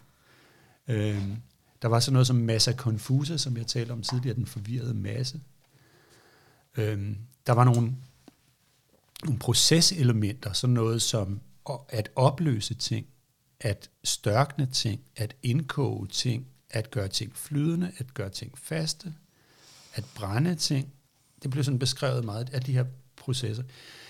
Øhm, og så blev det inddelt i nogle faser, øhm, som også blev omtalt rigtig mange steder, og det er nogle af dem, som James Hillman har taget fat i rigtig meget. Altså, det gjorde Jung også allerede, men han, han udforsker det meget. Og det, der er fire hovedfaser. Der er den sorte fase, som hedder Nigredo, og øh, så er der den hvide fase, som hedder Albedo, og øh, så er der den gule fase, som hedder øh, Citrinitas, eller øh, jeg tror, det hedder Santonis. Ja, det må du lige ikke Det kan jeg ikke, ikke engang stave til. Jeg sidder her og nej, nej, nej, det, og det med X. Så det, øh, Jeg og, har og, skrevet sort, hvid, gul. Ja, og så er der den røde, som hedder Ja. Rubedo. Og, og, og det, hvis man skal give sådan et hurtigt faseoverblik, så kan man sige, at det, den sorte fase, den er symboliseret ved mørke, forvirring, fortabelse. Den øh, forbindes med øh, elementer som øh, bly for eksempel, øh, øh, sod, øh, udbrændthed øh, af forskellige slags. Øh, og øh, den er også den er også symboliseret tit ved en eller anden form for nedsænkning i en væske, hvor man forsvinder, øh, indelukkelse i et rum. Øh, Så det skal forstås som om, at det er her, transformationsprocessen kan starte, Ja. og kun her. ja, det er jo det, der er det lidt spændende. Altså, Ja. ja. I hvert fald, hvis man er sådan lidt øh, bogstavelig, hvad, hvad, hvad de hele tiden advarer imod for det. Man må ikke være bogstavelig. Nej. Men, men, øh, Det er et godt sted at starte, i hvert fald. så kan man sige, at, at det, der initierer, det er det sorte. Det er, ja. øh, Ja. det er der, hvor tingene bryder sammen. Ja. Der, hvor vi sidder fast. Ja. Der, hvor vi bliver fyret fra jobbet, og mm. ikke aner, hvordan vi skal starte igen. Eller der, hvor vi, depressionen rammer. Ja. Øh, der, hvor et dødsfald rammer måske. Det, når jeg siger det, så er Øh. det fordi, det er en af mine store pointer, det er, at det er det ikke står i vejen for vores udvikling, Nej. men at det er døren til det. Ikke? Og det er så fedt, du siger mm. Mm. det. Det er også en af mine helt afgørende takeaway fra mit arbejde med terapi, og Mm. også med altså symbolisk alkemi, eller altså psykologisk alkemi. Mm. Det er lige præcis det, at den sorte, Mm. det er på en måde en gave, fordi det er døren ind til processen. Ja. Eller rettere sagt, den er er mere end døren, fordi det betyder, at processen er gået i gang. ja, det kan du sige, ja. Ja, Ja. det har gået i gang. It has begun. Ja. ja, og det er også vigtigt i den sammenhæng at sige, at det, hvis man, altså, man, man, man, man er virkelig nået på den. Ikke? Jeg kan virkelig sætte mig i det Ja, her sted. Ja. Altså, at man, nu er der ikke mere. Ja. Så, så når man er i det der mørke, så kan man måske, hvis man lytter med på det her og har det sådan, så kan man måske høre, det bliver sagt, men det er jo ikke noget, man kan tage ind, fordi Nej. Det er det jo for mørkt til. Og hvis ikke det, for så, så tror jeg, man er i en anden fase, hvis det, at man kan tage det ind, om kan du følge mig, ikke? Jo, det Hvis man kan sidde her og kloge sig, så er man ikke dernede Nej, så er, man nemlig, så er man nemlig ikke der. Nej. Fordi noget af det, som de også siger om den sorte fase, det er, at den er, øh, den er fyldt af øh, sådan nogle, hvad hedder det, bogstaveligheder. Ikke? Altså, at den, den, er, den føler sig fuldstændig sikker i sin sag. Ikke? Den ved, at alt er umuligt. Ja, Ikke? jeg ved, at alt er muligt. Ja. ja, ja så, så, så jeg har prøvet alting, og der er intet, der virker. Mm. Ikke? ja. Og, og, og hvis der er en, der sidder og har det sådan, og lytter til det her lige nu, ja. og jeg så siger, så den næste sætning er, men, men så er det jo der, man arbejdet begynder, så vil de sige, fuck, Ja. fuck dig. Ja, det er Jeg- slut. Det er, det er håbløst. Det er slut ikke? nu. Ja. Ja. Men, men, men det er det der, det, der så er pointen, det er, at øh, alkymistisk set, så siger man, at vi skal tilføre væske, vi skal tilføre opmærksomhed, vi skal tilføre varme, og vi skal lade det her lige så stille summe Mm. under, under svag varme i lang tid, Mm. og så kan det opløse sig. Ja. Og så får man sådan nogle billeder, som der er i alkemien, af sådan en sort kolbe, som øh, der stiger en hvid due opad. Ikke?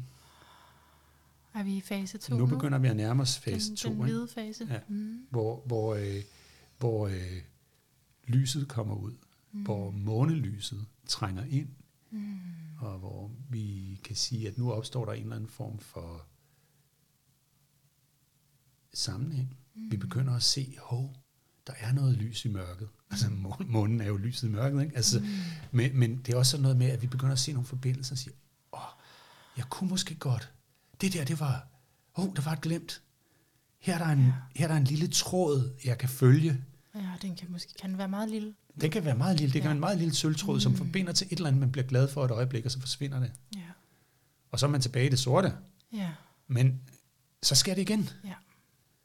Eller det kan være der, hvor man taler med en ven, og lige pludselig, så kan man mærke, at der er noget, der klinger i vores stemmer. Der er noget, hvor vi Ja. bliver sådan, wow, jamen, der er faktisk, der Resonans. findes, ja, der findes noget i verden, som giver mening. Ja. Og mening og resonans, det er meget forbundet. Resonans og association er meget forbundet. Ikke? Så det er også her, alle associationerne kommer. Det er her, drømmene begynder at komme. Hillman han taler om, at øh, englenes sang kommer. Ikke? At, syng, at sjælen synger sig selv. Øh, så det er en, en lysning, og øh, den Men Anders, jeg markeres... har det også sådan, hvis ikke det er der, så er det bare sort Ja, og død og ligegyldigt. ja, Og øh, at man gør noget for at overleve. Altså, det er ren depression for mig, hvis Ja. ikke vi har det her. Som, hvor jeg synes, det du beskriver der i den hvide fase, det er jo ja. det, vi prøver at åbne for et felt her også, ja. I forhold til at, at tale om symboler, Ja. og til at tale om virkeligheden og, bag. Og, og, og jeg kan sige at jeg ser det rigtig meget med folk, der er, har været seriøst fastkørte, og som har haft, altså min erfaring ikke særlig mange drømme for eksempel overhovedet i den sorte fase. Det er meget at tale, det er meget at være med det, det er meget at sige, Ja. okay, vi bliver nødt til at blive her lige nu. Der er, Ja. tag det roligt, Ja. slap af, Ja. Nu, nu hviler vi med det, ja, og det er også genkendelse. Det er noget af det, der sådan ligesom skal til i den sorte fase, at man som terapeut rigtig meget skal sige, det kender jeg godt, mm. eller det ved jeg godt, hvad er det der. Du er ikke Ja. alene. Og så i det, i, den, i det, at der begynder at opstå, nu sidder jeg og roterer med min hånd ud i rummet, sådan Ja. ligesom for at vise et hjul, altså en eller anden form for cirkulation, Ja. øh, så begynder der også at kunne komme det hvide. Ja. Og, og når det hvide så kommer Ja. i terapien, så er det virkelig som lys, og det er Ja. begejstring, og det er, der, øh, Ja. øh, klienten begynder at få fantasier om alt det, jeg kan, og fedt, og nu kan jeg det, og jeg er ude, og den er klaret. Og nogle folk, de stopper bare i terapi lige der, så er det sådan, øh, okay, fedt, jeg er reddet, øh, jeg er glad igen. Og Men der er to mere faser, eller hvad? der er nemlig to okay. mere faser. Ja. Jamen, øh, Og- skal vi til gul, eller er Ja, men vi kan godt tale om det gule, fordi, ja. Det, det, fordi der kan man sige, øh, det er Hillman, der skrev allermest om den gule fase, og han, han, han siger, at det er, ligesom, det er ligesom hvidt papir, der begynder at falme. Det bliver gult. Det er lidt ligesom ost, der bliver gammelt, som bliver Smager endnu bedre. Ja, der er nogen, der siger, ikke? Altså, bliver, bliver gult. Det er ligesom mælk, ikke? som bliver som guldnes. Ikke? Ja. Det, er, med- det, det, er, det er ligesom øh, ting, der, der rådner. Og falmer. Ja. Men det, der også sker, det er, at de der fine, hvide indsigter, de begynder at være sådan noget med, åh, oh, fuck, ikke alligevel. Øv, hvad er det her for noget? Ej, altså, er det en dårlig fase? Nej, det er det ikke. Det er en vildt, vildt vigtig fase. Fordi det, der er problemet, kan man sige, med det hvide, det er, at når vi bliver så begejstrede for, at nu er vi ikke i det sorte mere, nu er vi i det hvide, så vil vi gerne have, at det hele skal være hvidt. Og så fokuserer vi kun på alle de gode ting. Og hvad sker der, når vi kun fokuserer på alle de gode ting? Så overser vi vores skyggesæt, Så så overser vi vores skygge. vi over på andre. Og så, Ja, lige præcis. Er Eller også, så, eller også så prøver vi bare at holde den væk og render rundt og være, er sådan happy-happy, og så sniger det sig ind på os igen. Og det skal snige sig ind på os igen, for vi skal have det integreret. Så man kan sige, at det, der sker i den gule fase, det er, at det hvide papir, det får bitte, bitte, bitte, bitte, bitte små stænk af sort, og så ser det gult ud.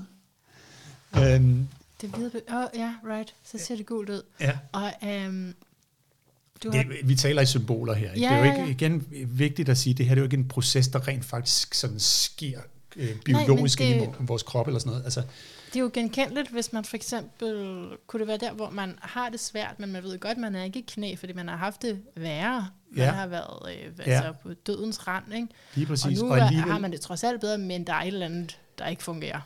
Jo, ja præcis. Ja, præcis. Og du har, du har måske haft en oplevelse af, jeg har, jeg har fundet min vej, jeg ved, hvad det er, er Ja. jeg skal. Ikke? Ja, man Og nu er det to glad. år siden, og man synes fandme ikke, det går særlig godt på den Ja. der vej. Ikke? Fordi Ja. det her ene projekt der, det er ikke rigtig lykkedes, og det andet, mm. det er helt mislykkedes. Ikke? Og, Ja. og så er der det her over, det er måske okay, men det er jo ikke lige, hvad jeg havde håbet på. Ej. Ikke? Øh, Mm. og, og den nye kæreste, som man fik, er faktisk pænt irriterende, når man overvejer parterapi. Ikke? Mm. Øh, så Ja. altså det er der, hvor det, der var lyst og glansfuldt og fyldt af resonans, det Mm. begynder at lugte lidt. Ikke? Er det der også, for jeg ved, du taler om, at uskyld, altså det er vigtigt ikke kun at være uskyldig. Ja. Er det der, man kan sige, du, fordi du sagde, at det er en vigtig fase med Ja. den gule, er det så der, hvor du ligesom... Ja, ja, det kan man sige. Der Kan kan godt det være, altså, øh, det, det, er i hvert fald, det er i hvert fald et, øh, det kan man godt. Der er også uskyld er lidt mere kompliceret, synes jeg, fordi, øh, men, men altså, men det er i hvert fald noget med, at der kan godt, der kan godt komme en slags frelsthed ind, ikke? Mm, tænker jeg. Ja, Og det synes jeg, at øh, det, det er der sikkert mange, der kan genkende, at hvis man bevæger sig i sådan nogle cirkler af spirituelle mennesker, at man godt kan regne ind i nogle folk, som sådan er meget ja, ja. be- betaget af lyset, og synes, at de har set det. Det er jo så forfærdeligt, for så kan jeg ikke være her. Jeg synes, det var en gave uden lige, du gav mig tidligere i dag, da, du, da jeg skrev, har roder, og så skrev du bare, at du, jeg er immun.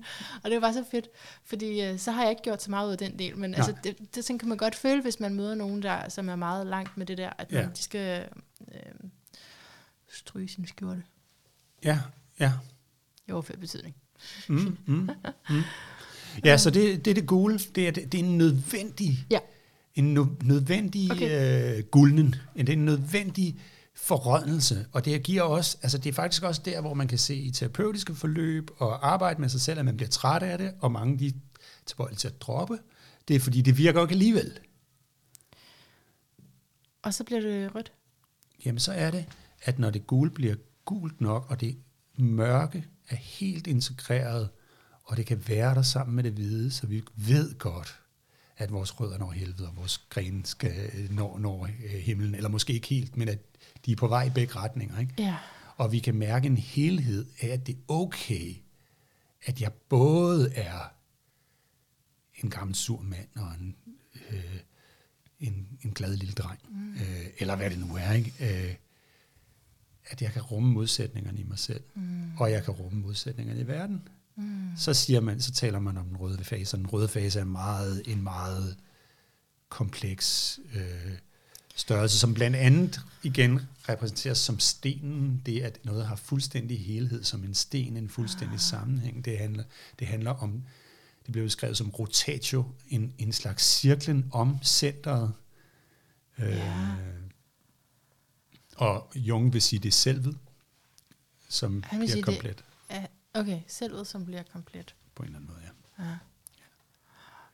Uh, så i det ligger der at aflægge sig sin, ja, måske nærmest personlighed, hvis man ser personligheden som et forsvar mod at mærke ja, ja. sorg. Eller, Men det her, det, Mm. det her det er, en, øh, det er ikke en absolut proces, Nej, og det er, noget, nej. det er også, hele processen er sådan set cirkulær, fordi Ja. du, kan, du, kan jo, du kan gå ind i en ny krise som noget andet, kan man sige, ikke? Som måske, ja, nye kriser. ja, Ja, tak. Altså, ja. Det, jeg, jeg bliver så træt, når jeg hører folk tale om den der ene, hvad kalder man det, lange døde nat, eller hvad hedder det, Ja. sorte nat. ja, ja, ja. Og jeg bare sådan, der, der har, jeg kan godt være flere. Det kan simpelthen ikke passe andet. Jeg har kun levet 35 år, og jeg har haft samtlige, og, og, og det har været fuldstændig mørkt. Jo, man kan sige, hvis der er nogen, der kun har haft den ene, så har de måske også kun haft den ene udvikling, ikke? Ja. Det var det, vi talte om, ikke? Det, det, hvis det sorte initierer, så skal man være glad for sine sorte Ja. øh, begyndelser. Ja. Altså, ja.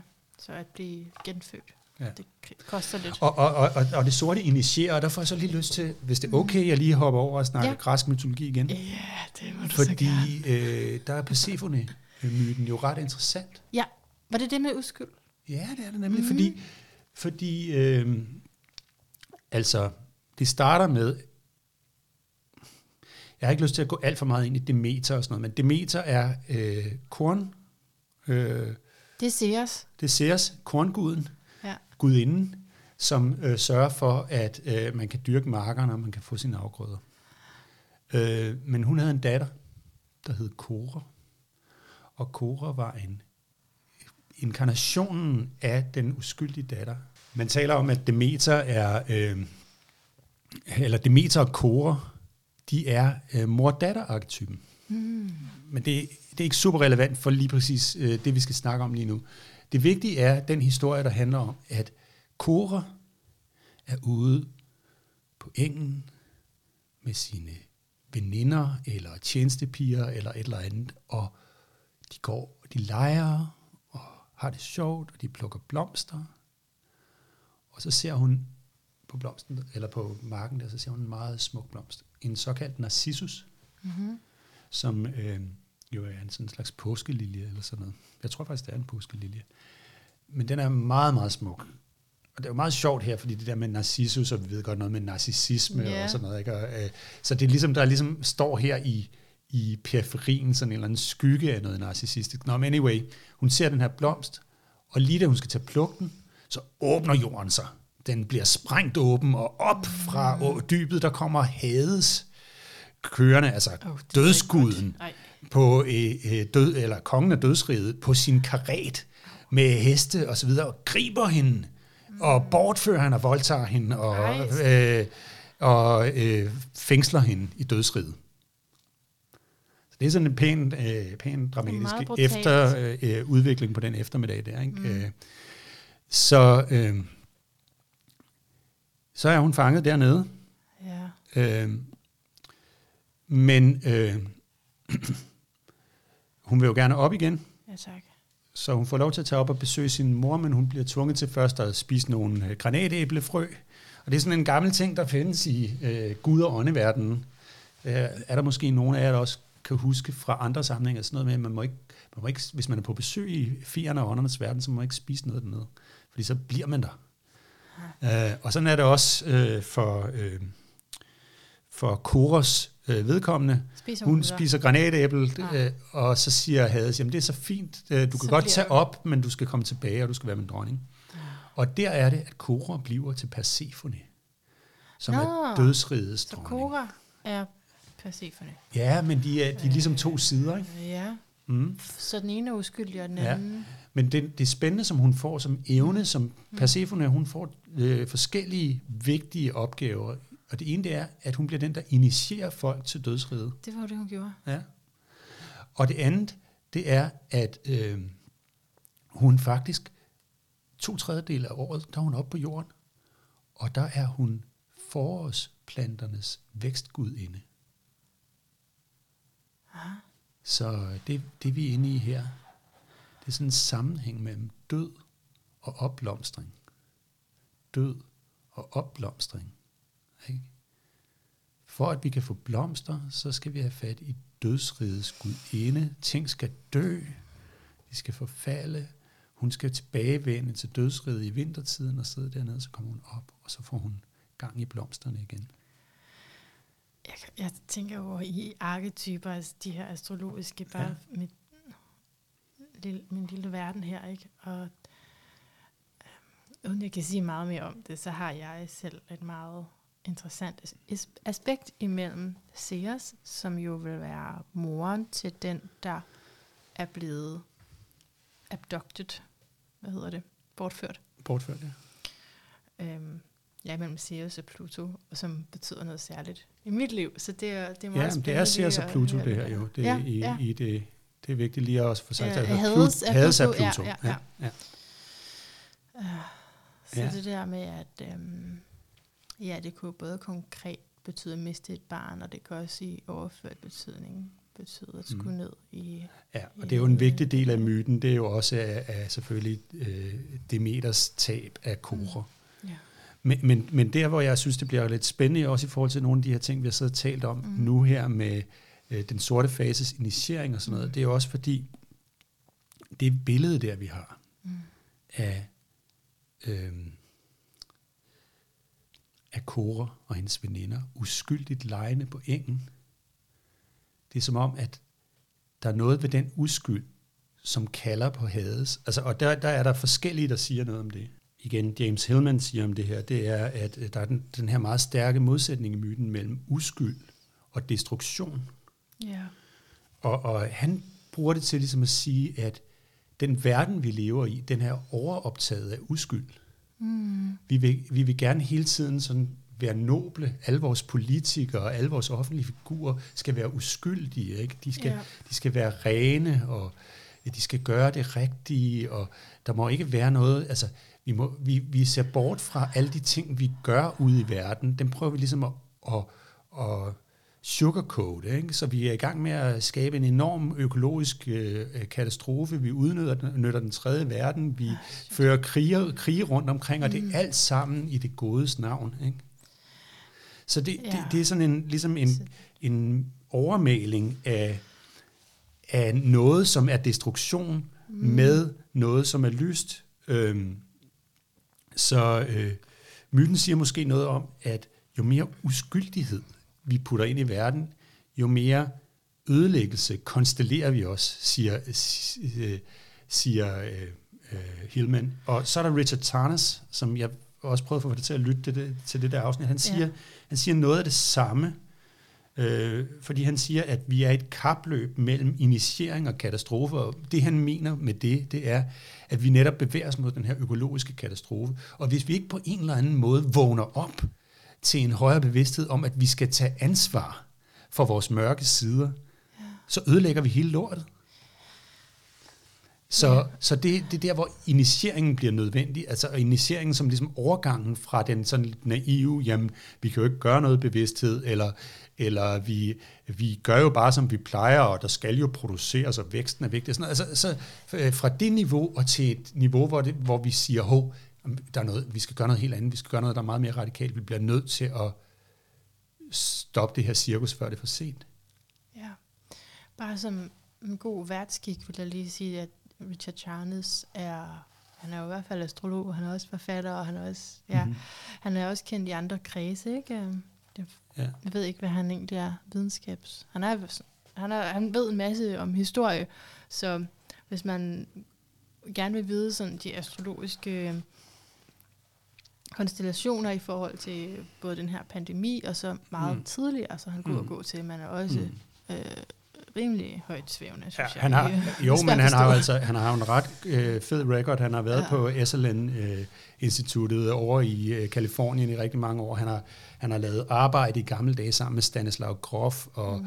sådan noget, så han er jo en, han er en hæftig fætter. Mm. Øh, og... Øh, og han er også, i øvrigt, når han taler om initiering, så taler han jo også om noget af det, altså både det, man kan opnå gennem den personlige krise, som kommer spontant, men også mm. noget af det, man vil kunne opnå gennem brug af psykedelika. Altså, mm, han er fed, fordi han øh, kombinerer øh, både sådan noget historisk, han, sådan noget som øh, altså, historisk analyser, og så en personlig opvågning. Klart, ja. Så, så Hillman han siger også om den her initieringsproces, så siger han sådan her, ja, det er min egen oversættelse de her ting, så man kan ikke lige ja. finde det ordret. Ja, det er godt. Øh, men øh, han skriver, at blive voldtaget af underverden, nej, jeg siger lige igen, at blive voldtaget af underverdenen er ikke den eneste måde at opleve den på. Der er mange mm. andre former for nedstigning. Men når det kommer på den radikale måde, øh, ved vi måske, hvilken myte, der er omsluttet os. Vi slæbes kun efter Hades vogn, hvis det starter ude i Demeters grønne marker, forførende uskyldigt, sammen med vores legekammerater blandt blomsterne. Den verden må simpelthen åbne sig. Når bunden falder ud, føler vi kun fortvivlelsens sorte afgrund, men det er ikke den eneste måde at opleve den myte på. Og så kommer han til noget meget interessant. For eksempel stod der nemlig to og kiggede på. Det glemte jeg at sige, men der er to, der kigger på, mens øh, jorden den åbner sig. Den ene, det er selvfølgelig øh, Helios, solguden, som er en øh, inkarnation af Apollon, og som er øh, den maskuline, lysende bevidsthed, som ser alt. Fint nok, han ser også det her. Men der er en anden, der kigger, og det er Hekate. Og Hekate er en øh, øh, sådan en øh, øh, hekse og hundegudinde. Så øh, om det, der siger øh, Hillman. for eksempel stod Hekate angiveligt hele tiden og lyttede eller så på. Der er tydeligvis et perspektiv, der kan være vidne til sjælens kampe, uden som Persefone at gå i, gå i panik, eller som Demeter at blive udsat for katastrofen af barnebortførselen. I os er også en mørk engel, det er Hekate, som også blev kaldt Angelos, og en bevidsthed, der skinner, hun bliver også kaldt Fosforos, som det lysende, og som er vidne til sådanne begivenheder, fordi den allerede er klar over dem på forhånd. Denne del har en a priori forbindelse med underverdenen gennem sniffende handhunde og tæver, mørke måner, spøgelser, affald og giftstoffer. Så det ved man allerede. Jamen, det man kan sige, det, det han prøver at pege på her, det er, at der er, det kan være, at hvis man forener sig med mystikkens gudinde, at så kan man, så kan man gå ned i dødsriget og få de initiatoriske eller de indvielses, indvielsesoplevelsen, uden at man skal få det på den hårde måde, ja. ved at prøve at blive i, øh, i uskyldigheden så længe, så man ender med at få en depression. Ja, altså, og det, altså, det går meget godt i tråd med evolutionær astrologi, der taler om de her forskellige kriser og mindre eller større kataklysmiske begivenheder, der skal til for, at uh, sjælen udvikler sig. Men det er kun, altså, det er kun, hvis du er, ja, jeg tror, i det du kalder det uskyldige, øhm, det er jo også ignorance, ikke? Jo. Det er jo fornægtelse, det er, øh, det er vel en klinge til, det er lidt spørgsmål, det har Anders, fordi jeg, er det også det, når, når vi ikke vil se på, jeg ved det er, at vi skal se, ja. øh, for at der ikke sker sådan nogle her ting, for at vi skal udvikles. For at vi kan udvikles på en mere organisk måde, øh, er det så, er det fordi, er det egoet, er det personligheden, vi er, er forklynget til en identitet i, jamen, øh, Ja, det kan man godt sige. Det der er noget, jeg ikke vil være, der er noget, ja, jeg gerne vil man være. kan godt kalde det egoet. Man kan også sige, at det er, man kan også sige, at det er øh, den, øh, man kan også sige, den, den maskuline del af psyken, eller at det er lysets bevidsthed. Altså, øh, det er det, jeg oplever mig selv som at være. Nej, øh, okay. Nå, men det er det, jeg mener med egoet og personligheden. Ja, egoet. Ja, ja, ja, det, det, det, ja, måske ikke, men det, jo, men du, det er jo ikke kun det, du mærker dig selv som at være. Fordi hvis du lægger dig ned på en briks og lytter til noget øh, øh, blød musik og mediterer, eller ja. hvis du danser blødt, så oplever du dig selv som at være noget andet. Men som udgangspunkt, hvis du spørger mig i vågen tilstand, ja. så synes jeg jo egentlig, jeg er, altså, så er jeg da et udmærket menneske. Jeg vil da være en god ven for dig. Du ved, jeg, så kan jeg det, synes jeg da nok, øh, der er mange gode ting. Jo, jo, men det er du. Øh, ja, ja, ja, ja. Men det er ikke hele sandheden. Nej, det, det er selvfølgelig ikke hele sandheden. Men det er min du har... identitet, ikke også? Jeg er jo. nødt til at opretholde en fornemmelse af, at det her, det er mig, og jeg vil det gode.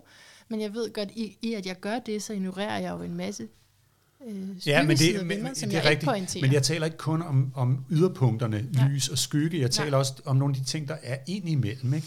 Det, at man for eksempel i lysets bevidsthed også har meget gerne vil være præcis og rationel, og vi skal, det skal være det, vi kan, det er håndgribeligt, vi skal tale om, og en ting er gangen venligst. Jeg gider ikke, at, vi skal ikke blande tingene sammen og alt det der. Men når vi er lidt over i den anden bevidsthed, så må man godt blande tingene sammen, for man vil gerne se forbindelserne, og man må gerne, øh, man må gerne øh, øh, vrøvle lidt og drømme lidt og tale i brede metaforer, som ikke rammer tingene præcist, men som derimod kan rumme mere. Så kan du se, det, det, er, en, det er en bredere dynamik af modsætninger. Så siger du, at det uskyldige er lige med det rationelle? Nej, øh, ikke at det er lige med det rationelle, men jeg tror, at det er, en, det er, jeg tror, det er et produkt af rationaliteten. Ja. At øh, man fokuserer så stærkt på lyset og sandheden og det bevislige. Okay. Og hvis vi bare gør det, så følger vi Guds, Guds øh, øh, ønsker og øh, sådan noget. Altså det, det, det, øh, det er sådan noget, det er sådan noget tale, man hører i, øh, i oplysningstiden, når, når de siger sådan noget med, at øh, at øh, Gud har skabt verden i perfekte proportioner, så den bedste måde at lære Guds rige at kende, det er at måle og veje det. Ja. Ikke? Altså det, det, det, det, er jo sådan en, det, det er jo sådan noget, en, en følelse af, at vi gør Guds værk, og derfor øh, bruger vi alle de her metoder, og det, altså det er jo, det er jo for at øh, det er jo for at realisere Guds ønsker for menneskeheden, at vi dyrker øh, markerne med kunstgødning. Ikke også? Ja, ja. Altså, det er, jo, det er jo i det godes tjeneste.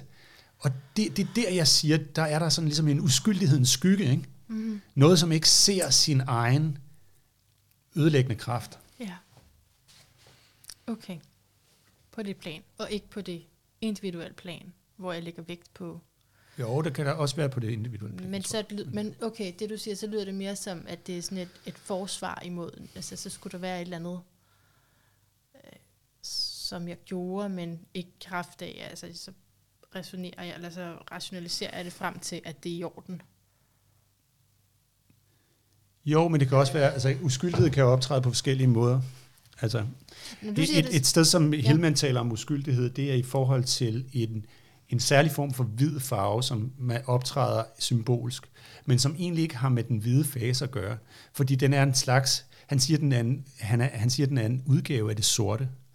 Og den slags hvide, der taler om, det er netop en uskyldighedens hvidhed. Det er sådan en uskyldighed, der siger, altså der er alt muligt, der er gået galt for mig, men jeg ved virkelig ikke, hvad det er, jeg har gjort forkert. Ah. Altså, altså det er bare, jeg prøver bare at gøre alt det bedste i verden, ah. og det kan også være en udgave af fortabthed, ikke? Som, Ja. som låser sig ind i et perspektiv, der Åh, siger, jeg, jeg, jeg, jeg, jeg gør jo alt mit bedste, Ja. ikke? Øh, og, og i virkeligheden, så er den helt blind for det alt det, der sidder fast, alt det, som man ikke mærker, alt det, som man ikke vil anerkende i andre måske. Jeg synes faktisk, det er svært, når, når jeg møder den hos enten, om det er klienter, eller om det er veninder. ja. Fordi jeg har lyst til at sige, ja, det har, du har da gjort det rigtige. Men, altså, men det kan jo bare ikke, det kan jo ikke være hele historien. Altså man har lyst til at sige, ja, det kan jeg godt se, du har da også kun, du, ja, du gjorde det jo så godt du kunne, og helt, Mm. altså man kan have lyst Mm. til at sætte sig ind i det der. Mm. Men øh, Jo, men der er også nogle, der er også nogle til, Men der altså det kommer også lidt, nogle ind- vi skal også lige sige, det kommer an på, hvad det er for en sammenhæng, vi taler ind i. Ikke? ja, ja. Fordi hvis man nu er blevet Jamen, snydt og bedraget af en eller anden person, som øh, er kommet ind fra højre og sådan noget, Ja, men lad os sige, at du er blevet et sted, det 10 ikke? gange i træk. Ikke? Ja. Det er jo der, man så må sige, måske er det ikke altid dig, der bare altid er Nej. helt fantastisk, og de andre, der gør noget.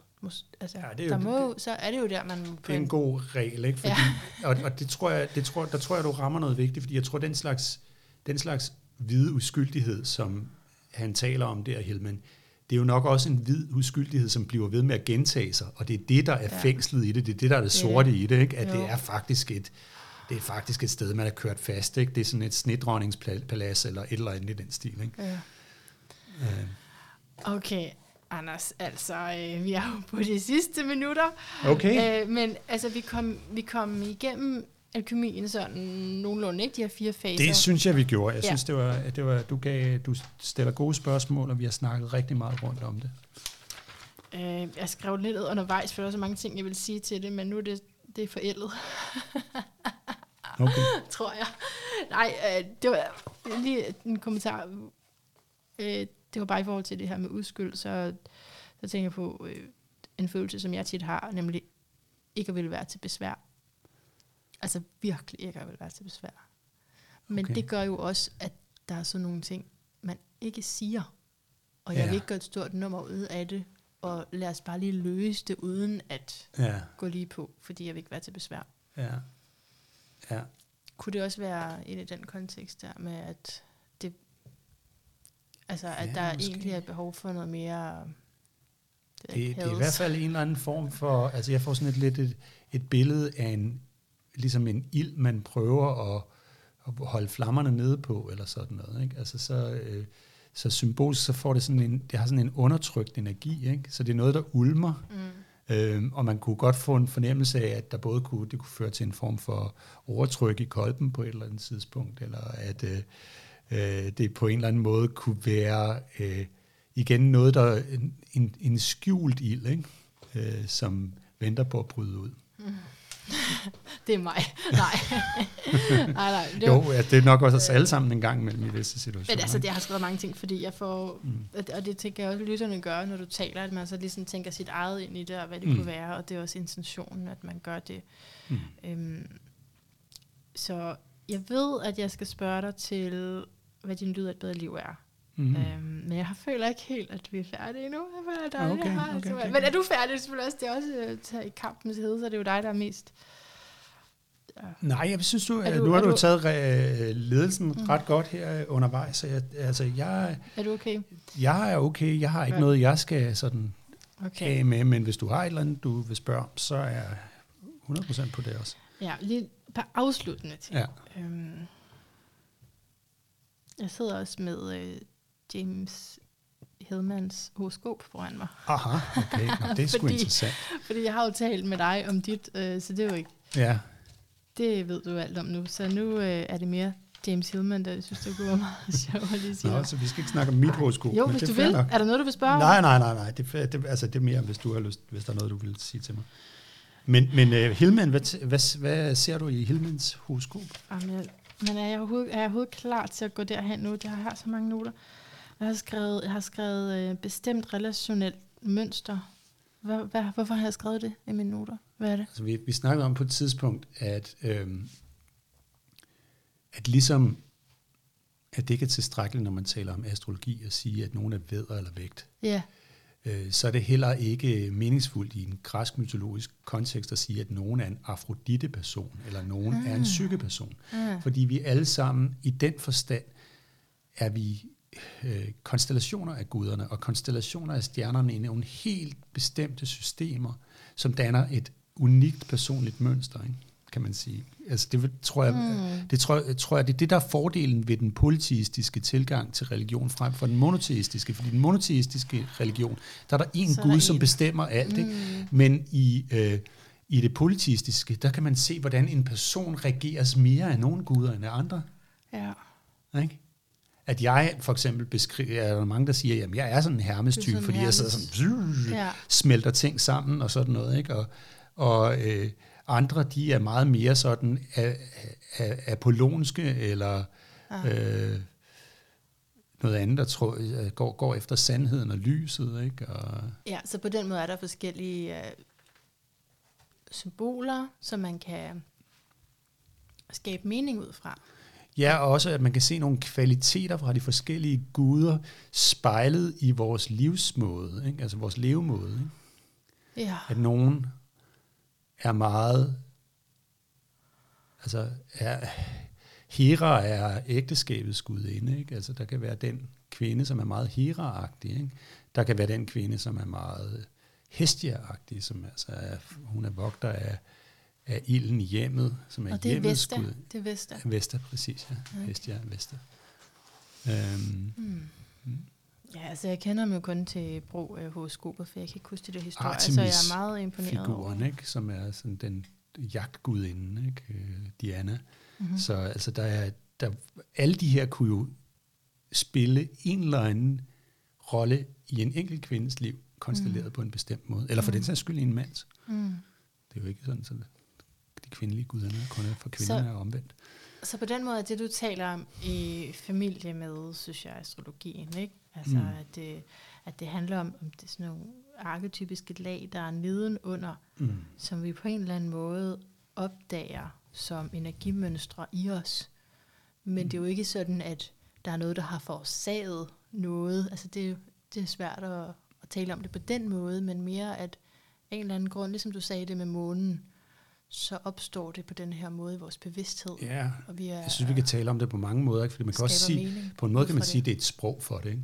Det er et sprog for nogle måder, vi er konstelleret på, men det kunne også, man kunne lige så godt sige, som du siger, der er nogle, der er nogle levende ligesom, tendenser. Det er næsten som om, at man som alkemisterne nok ville se det, at vi har sådan forskellige metaller i kroppen, som opfører sig på en bestemt måde, alt efter hvad for nogle guder vi er orienteret mod. Ikke? Og det er det, der konstellerer vores følelser. Vi føler på en bestemt måde. En merkurial type øh, føler, føler sig på en måde, og en apollonisk type føler sig på en anden måde.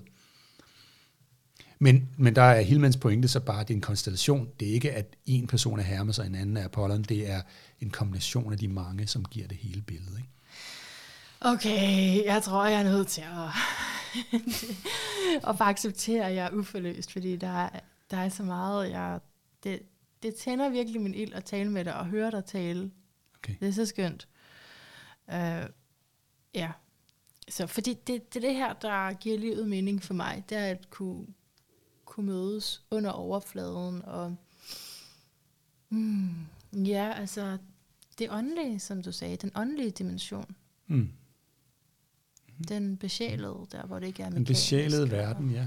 ja. Og ikke der, hvor vi bare, nu skal vi, altså, jamen jeg tror også, jeg har en udtalt frustration i forhold til det der med, nu skal vi i netto, nu skal vi et eller andet, nu skal vi, Jo, jo. det, øh, Men, men, men der er det bare, altså det, det, er- man skal mærke sig ind i det, og så er guderne også nede i netto. det er det jo så. Ja. ja det er så den forbindelse, jeg Ja. ikke, altså, kunne bruge noget mere. Ja. Men altså, men guderne er jo kun inde i dig. Jo, men dermed, dermed er de jo den, også ja. ude i verden. Ikke? Ja. Altså, når, det er jo noget af det, der er Mm. meget spændende ved, ved, ved drømme, og specielt ved de lucide drømme. Ikke? Det der med at være bevidst i sine drømme, og man, har du hørt om falsk opvågning? Når man vågner, man tror, man vågner op for en drøm, men man drømmer stadig. Ja, det har jeg i hvert fald prøvet. Ja, lige præcis. Og jeg har haft falske opvågner, hvor, vågner, hvor, hvor jeg befinder opvågninger, hedder det. Ja. Hvor jeg befinder mig i det samme rum, som jeg sover i. Men Ja. når jeg vågner og kigger rundt i rummet, så er det jo lige så ægte som det rum, jeg, hvis jeg var vågen. Ja. Ikke? Altså når jeg ikke vågner, men når jeg er i drømmen, Ja. kigger rundt og begynder at sige, nå jamen, jeg tænder lige lyset. Det ligner jo fuldstændig sig selv.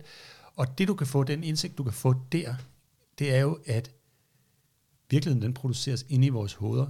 Ganske vist på baggrund af sanseindtryk, når vi er vågne, men hele den verden, vi befinder os i, er den bevidsthed, vi befinder os i. Det er det samme. Og derfor, at hvis guderne er inde i dig, så er de også nede i netto. Ja. Ja. Vi er den guddommelige natur i den forstand. Ikke? Ja. Ja, jeg tror ikke flere indvendinger, Manna. Slut. Gå videre. Yes, gå videre. Um, hvis jeg havde haft en redaktion, så ville jeg for længst have skulle gå videre. Um, James Hillman, han er vedder, og han er nymåne vedder, øh, som giver sådan en, øh, ja, en ekstra mystik over sig, og som om, at han lige har været et sted, han har lyst til at komme ud og fortælle om i det her liv. Mm. Øh, men det, som også er spændende, nu ved jeg faktisk ikke, om det, altså, tror du, det er det rigtige fødselstidspunkt? Det ved du. Nej, du har ikke givet mig det. Nej, jeg det, var selv dig, det det er noget, du selv har fundet. Det er noget, jeg selv har fundet på, det er. Nej, det er noget, du selv har fundet, ikke? Ja, så ja, men altså det, det er jo i hvert fald det, der stod på Astro Theme, Okay. Og et andet sted også, der står der 9.13. Så, men ja, så skal jeg måske ikke tale ind i det, fordi det bliver sådan noget ærgerligt noget, hvis man så, nej, desværre, han var født senere. Ikke? Åh, man kan godt lege med det. sagt.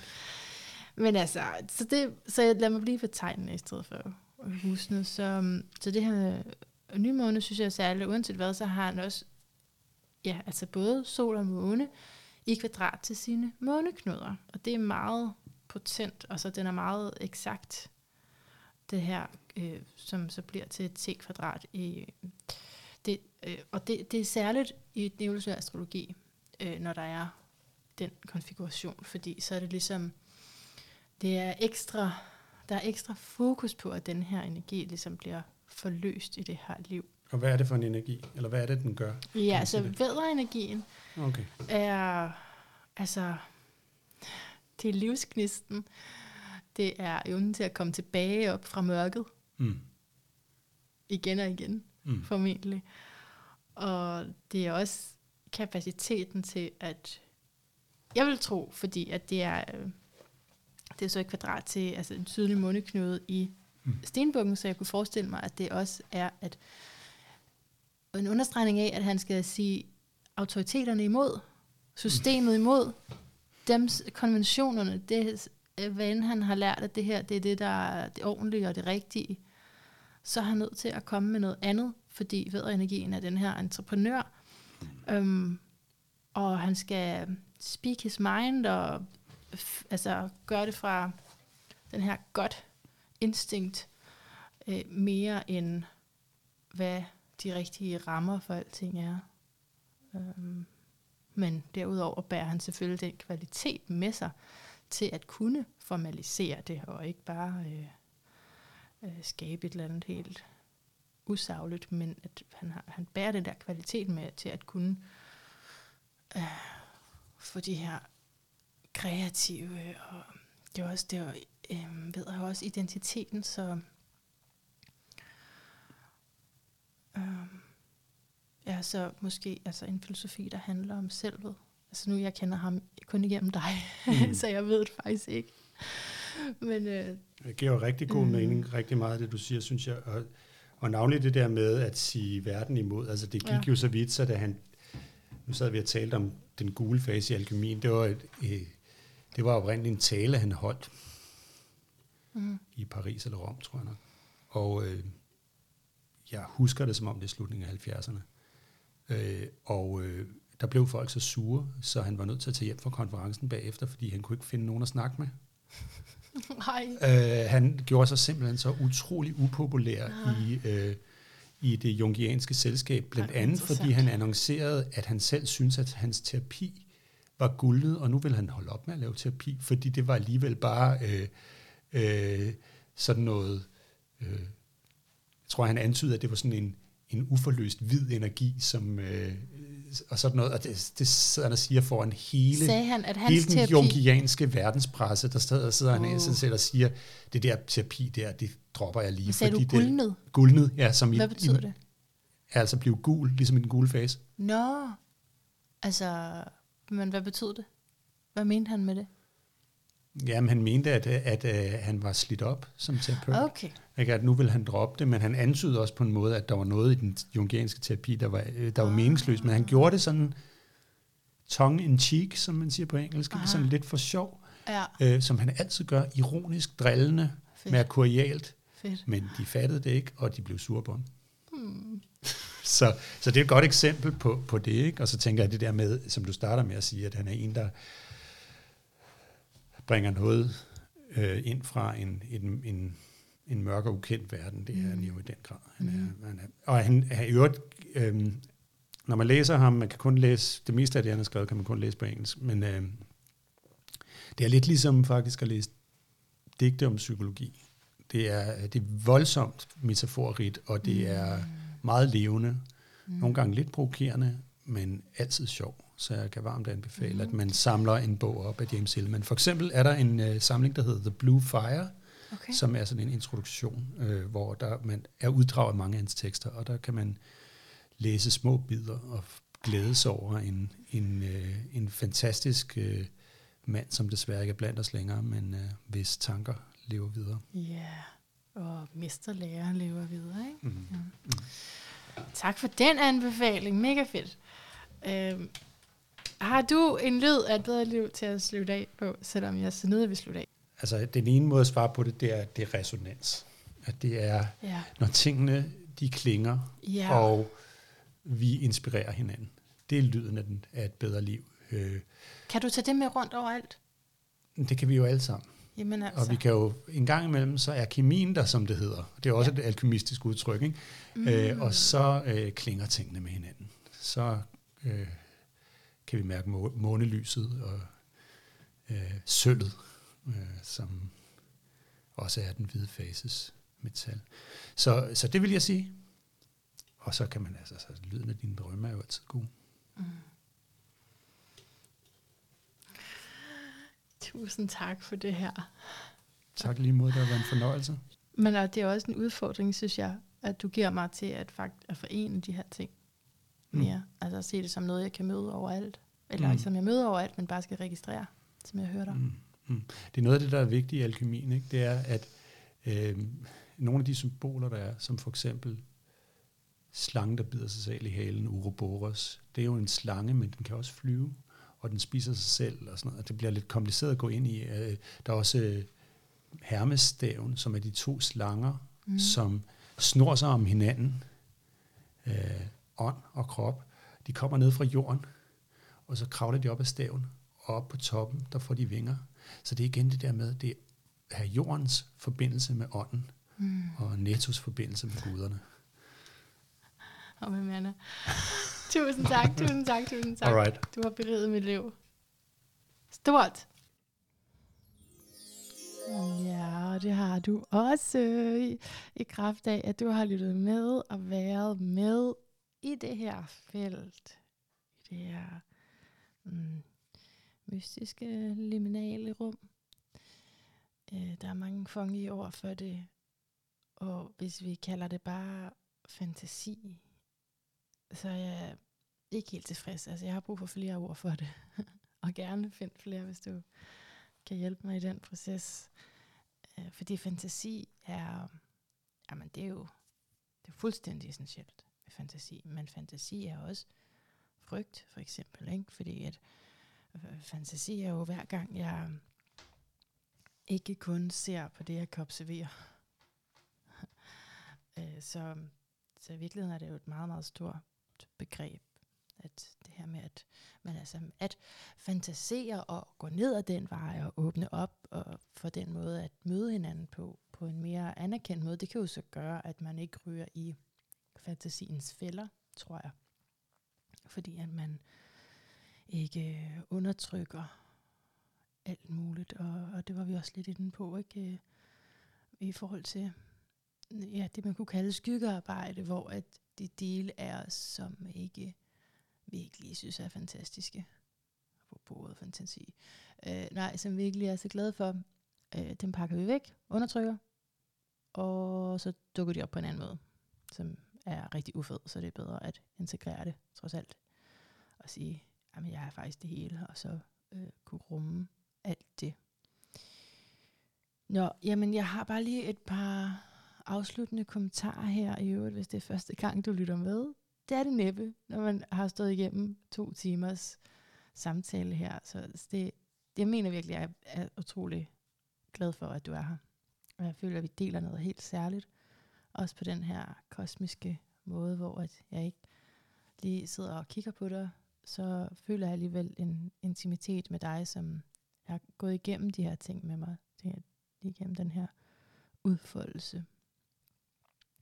Så ja, hvis du er ny, så hedder jeg Manna. Det er bare, synes jeg meget godt, jeg lige husker at sige mit navn nogle gange. Øh, men øh, jo, hvad vil jeg sige? Jeg vil, det er fordi James Hillman her, ikke? øh, altså, det var lidt skørt, at jeg ikke sagde noget om Anders Fogtes horoskop. Øh, og det havde faktisk været sjovt lige at sige, at han, eller det siger jeg så nu, han er faktisk det modsatte af James Hillman. Ikke overall i personligheden, men øh, i stjernetegn, når den er vægt. Men, øhm, men det var, jo, altså jeg havde simpelthen ikke øh, nået at forberede noget hos Skobs Jazz. Det er heller ikke altid, jeg når det, men øh, vi har haft en utrolig intens tid, Anders og jeg, for at lære hinanden at kende, og jeg har taget imod det med et åbent hjerte, at der har været mulighed for den kontakt, og hvor det ikke bare har været hvad skal vi tale om? Det har vi også snakket om, men også bare at øh, gå ind i de her områder sammen, og der har han sendt mig forskellige tekster og lydklip, og øh, så har jeg ikke lige nået at få kigge så meget på øh, James Hillman. Men det, grunden til, at jeg lige nævner det, det er fordi, øh, nu er han så lige gået, og jeg har lige googlet James Hillman, fordi jeg synes egentlig også selv, det var ret interessant, det jeg kom til at sidde og se i horoskopet. Øh, men det er altid lidt federe, når man har en kontekst, ikke også? Fordi, ja, men det er faktisk så vedagtigt, bare det, jeg har fundet, og jeg skal så meget læse hans bøger. Det er der ingen tvivl i mit hjerte om. I hvert fald nogle af dem, fordi der er ret mange.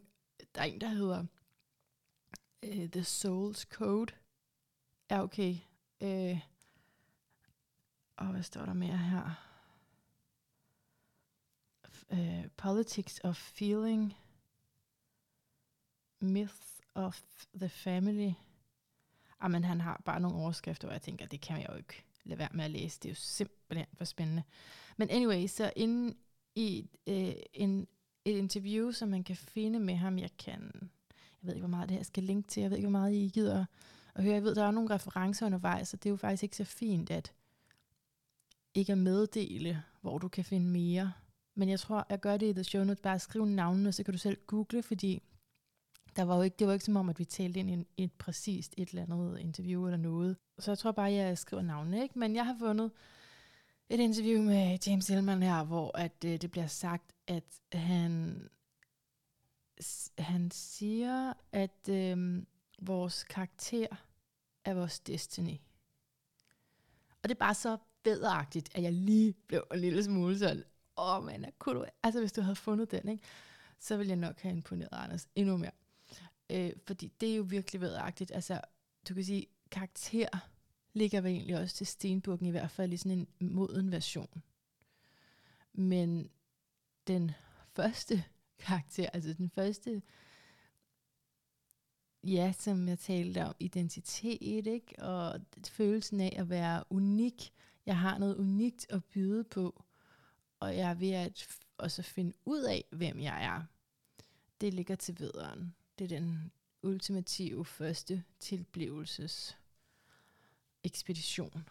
Og jeg tænker jo selvfølgelig ikke kun på vederen som personlighed. Når jeg taler om det her, så er det fordi, det er så vidunderligt, at vi alle sammen har budskaber, som egentlig, som egentlig lugter ret meget af de arketyper, som vi uh, embodyer.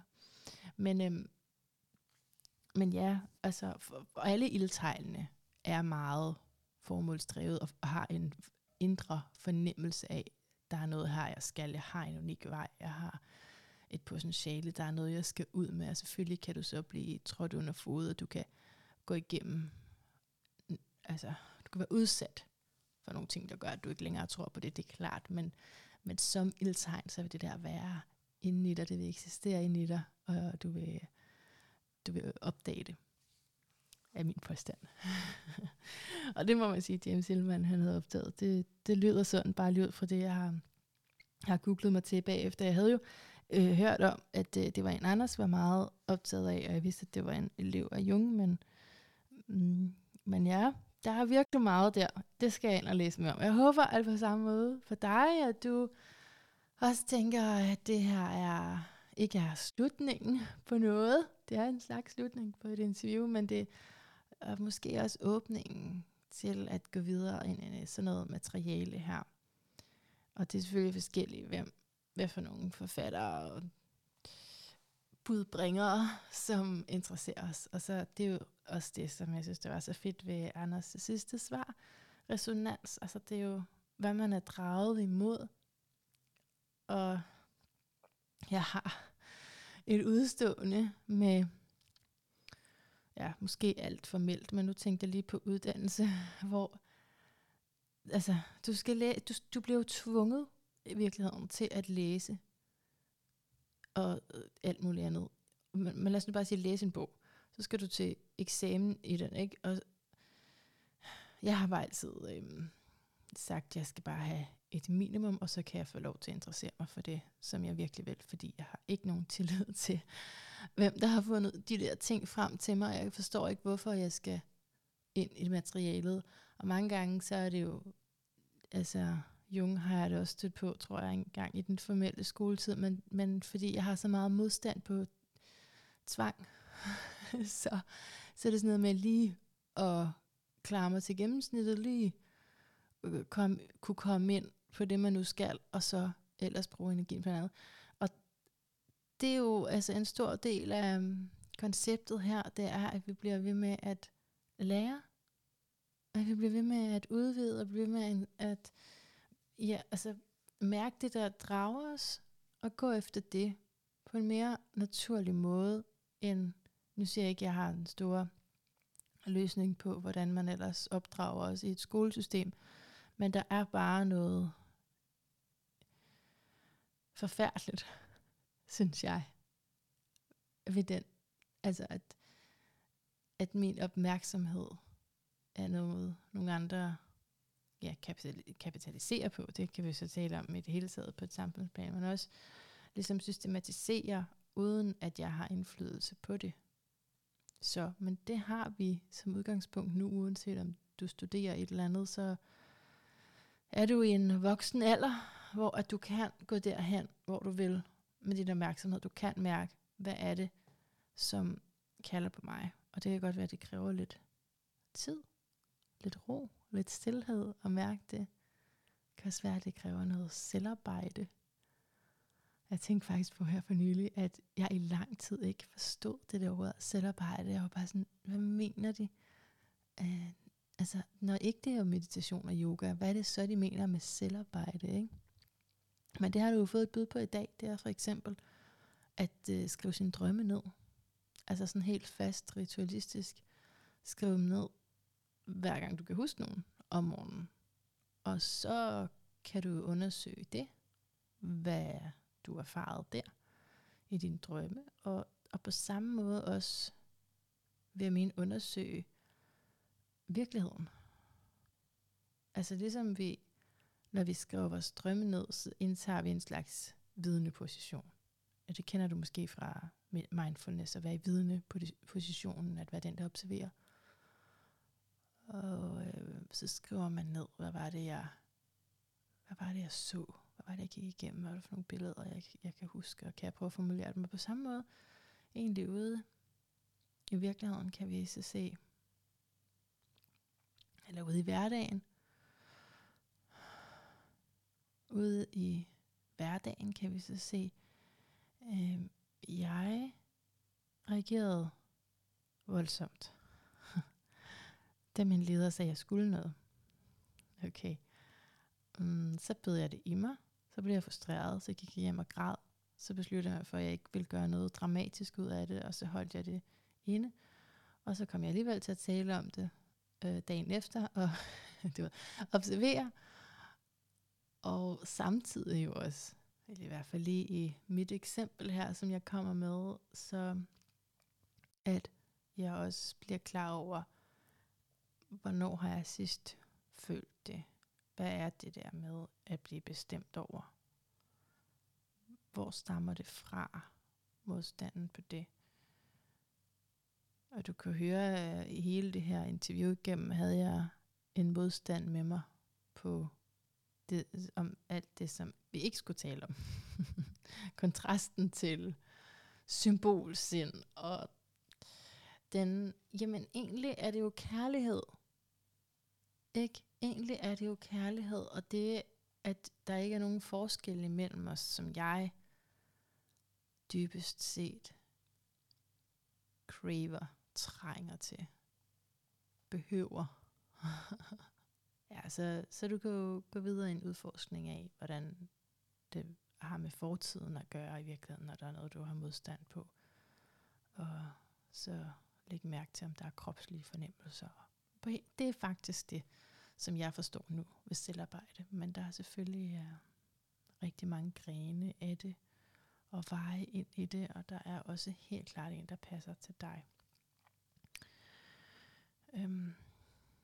Men ja, jeg synes, det her er, det er så magisk et felt, og der er jo mange af mine samtaler, som går ned i det, men der er også mange af mine samtaler, som mere angår noget andet.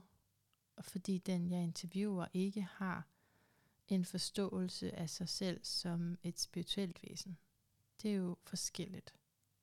Og sådan er det. sådan er vi. ikke? Fordi, nu skal jeg nok til at runde af her, men øh, jeg er sådan jeg er lidt drunk på det her, efter at Anders er gået. jeg var sådan, jeg kan ikke stoppe. Øh, og i øvrigt, så øh, vi har siddet her, øh, det er fredag aften, vi sidder og optager. øh, så øh, og efter at vi begge to har haft lange fuldtidsarbejdsuger, så kommer vi sammen og mødes en fredag aften og, og snakker om de her ting. Så, men ja, kærlighed, det er det, det er det. Min modstand på, hvad jeg kalder almindeligt, kedeligt, mundan, materialistisk, øh, for formelt. Fordi jeg ved godt, at grænser også kan noget, ikke? men der er også noget, der er for afkoblet og for fjernt. Altså for afkoblet sig selv egentlig. Fordi hvis du er i kontakt med dig selv, så er du i kontakt med den anden, er min påstand. Og jeg har et par påstande, kan jeg godt høre. Men altså ja, jeg tror, at det ultimativt øh, er et, et dybt behov for samhørighed og for kærlighed. Og, og, men, men vi hører sammen. Og den ægte virkelighed er kærlighed, men vi har så meget hen over det, som vi så kan kalde forskellige ting. Og lege lidt med at kalde det personlighed, og ego, og så har så ordet persona, altså maske, og vi spiller teater. Men øh, det, det er mere, synes jeg, komplekst end hvad ord lige kan sige her nu, øh, for mig i hvert fald. Det, øh, det er et eller andet, som ligger henover, og som jo også er en del af vores udvikling. Så det er heller ikke, det er netop fordi, nu netop til om skyggearbejde, så dur det heller ikke, at man så dømmer det ude. Det ydre liv, alle planerne, jeg vil sige jomfruens måned, så nej, øh, det, øh, ikke fordi, at jomfruen er det ydre liv, men i forhold til, nu tænker jeg lige planer og have, have travlt og arbejde, kunne godt ligge til jomfruen. Og sådan en fisk som mig her, vil hellere svæve hen og se magi over det hele. Og de er ikke kontraster, de to tegn, men de hører sammen. Så, men altså ja, jeg, jeg tror, tror du ikke, det handler om kærlighed? Er det ikke det? Nu nævnte vi ikke rigtig ordet. Gjorde vi?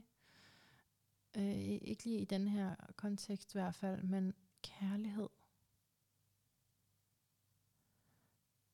Det er, at, at du kan møde mig helt åbent, fordi du ved, der er ikke noget i vejen med mig, og vice versa. At vi er hinanden. Det er der, jeg synes, at det også kan gå hen og blive seksuelt. Fordi man ligesom er merged, og der er åbenhed, når man giver slip på det, man var før i sig selv, og man hengiver sig. Det er ikke fordi, man hele tiden kan sejle rundt i sådan en orgasmisk bliss, det er jeg godt klar over. Men jeg tror, at det er det egentlig, som gør, at øh, en idealistisk person som mig ikke engang kan synes, det er svært at møde realiteterne og formerne og rammerne. Når man er så tunet ind til det andet, eller er så fri i det andet. Hav. Okay, slut med alle de her ord. Og indtil vi høres ved igen, gentænk alt. Eller bare, måske især lige, hvad du nu er draget mod at læse om, at interessere dig for, at meditere over, hvad du skal gå efter, hvad du skal følge, hvad der resonerer med dig, og hvad du helt personligt kan mærke, det er for dig, og det er ikke sådan noget, du ligesom bliver overtalt til, og det er ikke noget, du skal, og det er ikke noget, der er nogen, der siger, det her det er det bedste. Men du kan mærke, måske i hjertet, måske andre steder i kroppen, men du har en oplevelse af, at det kommer indefra. Det her, det er det, jeg vil læse, eller skrive, eller regne ud, eller fantasien sætter grænserne.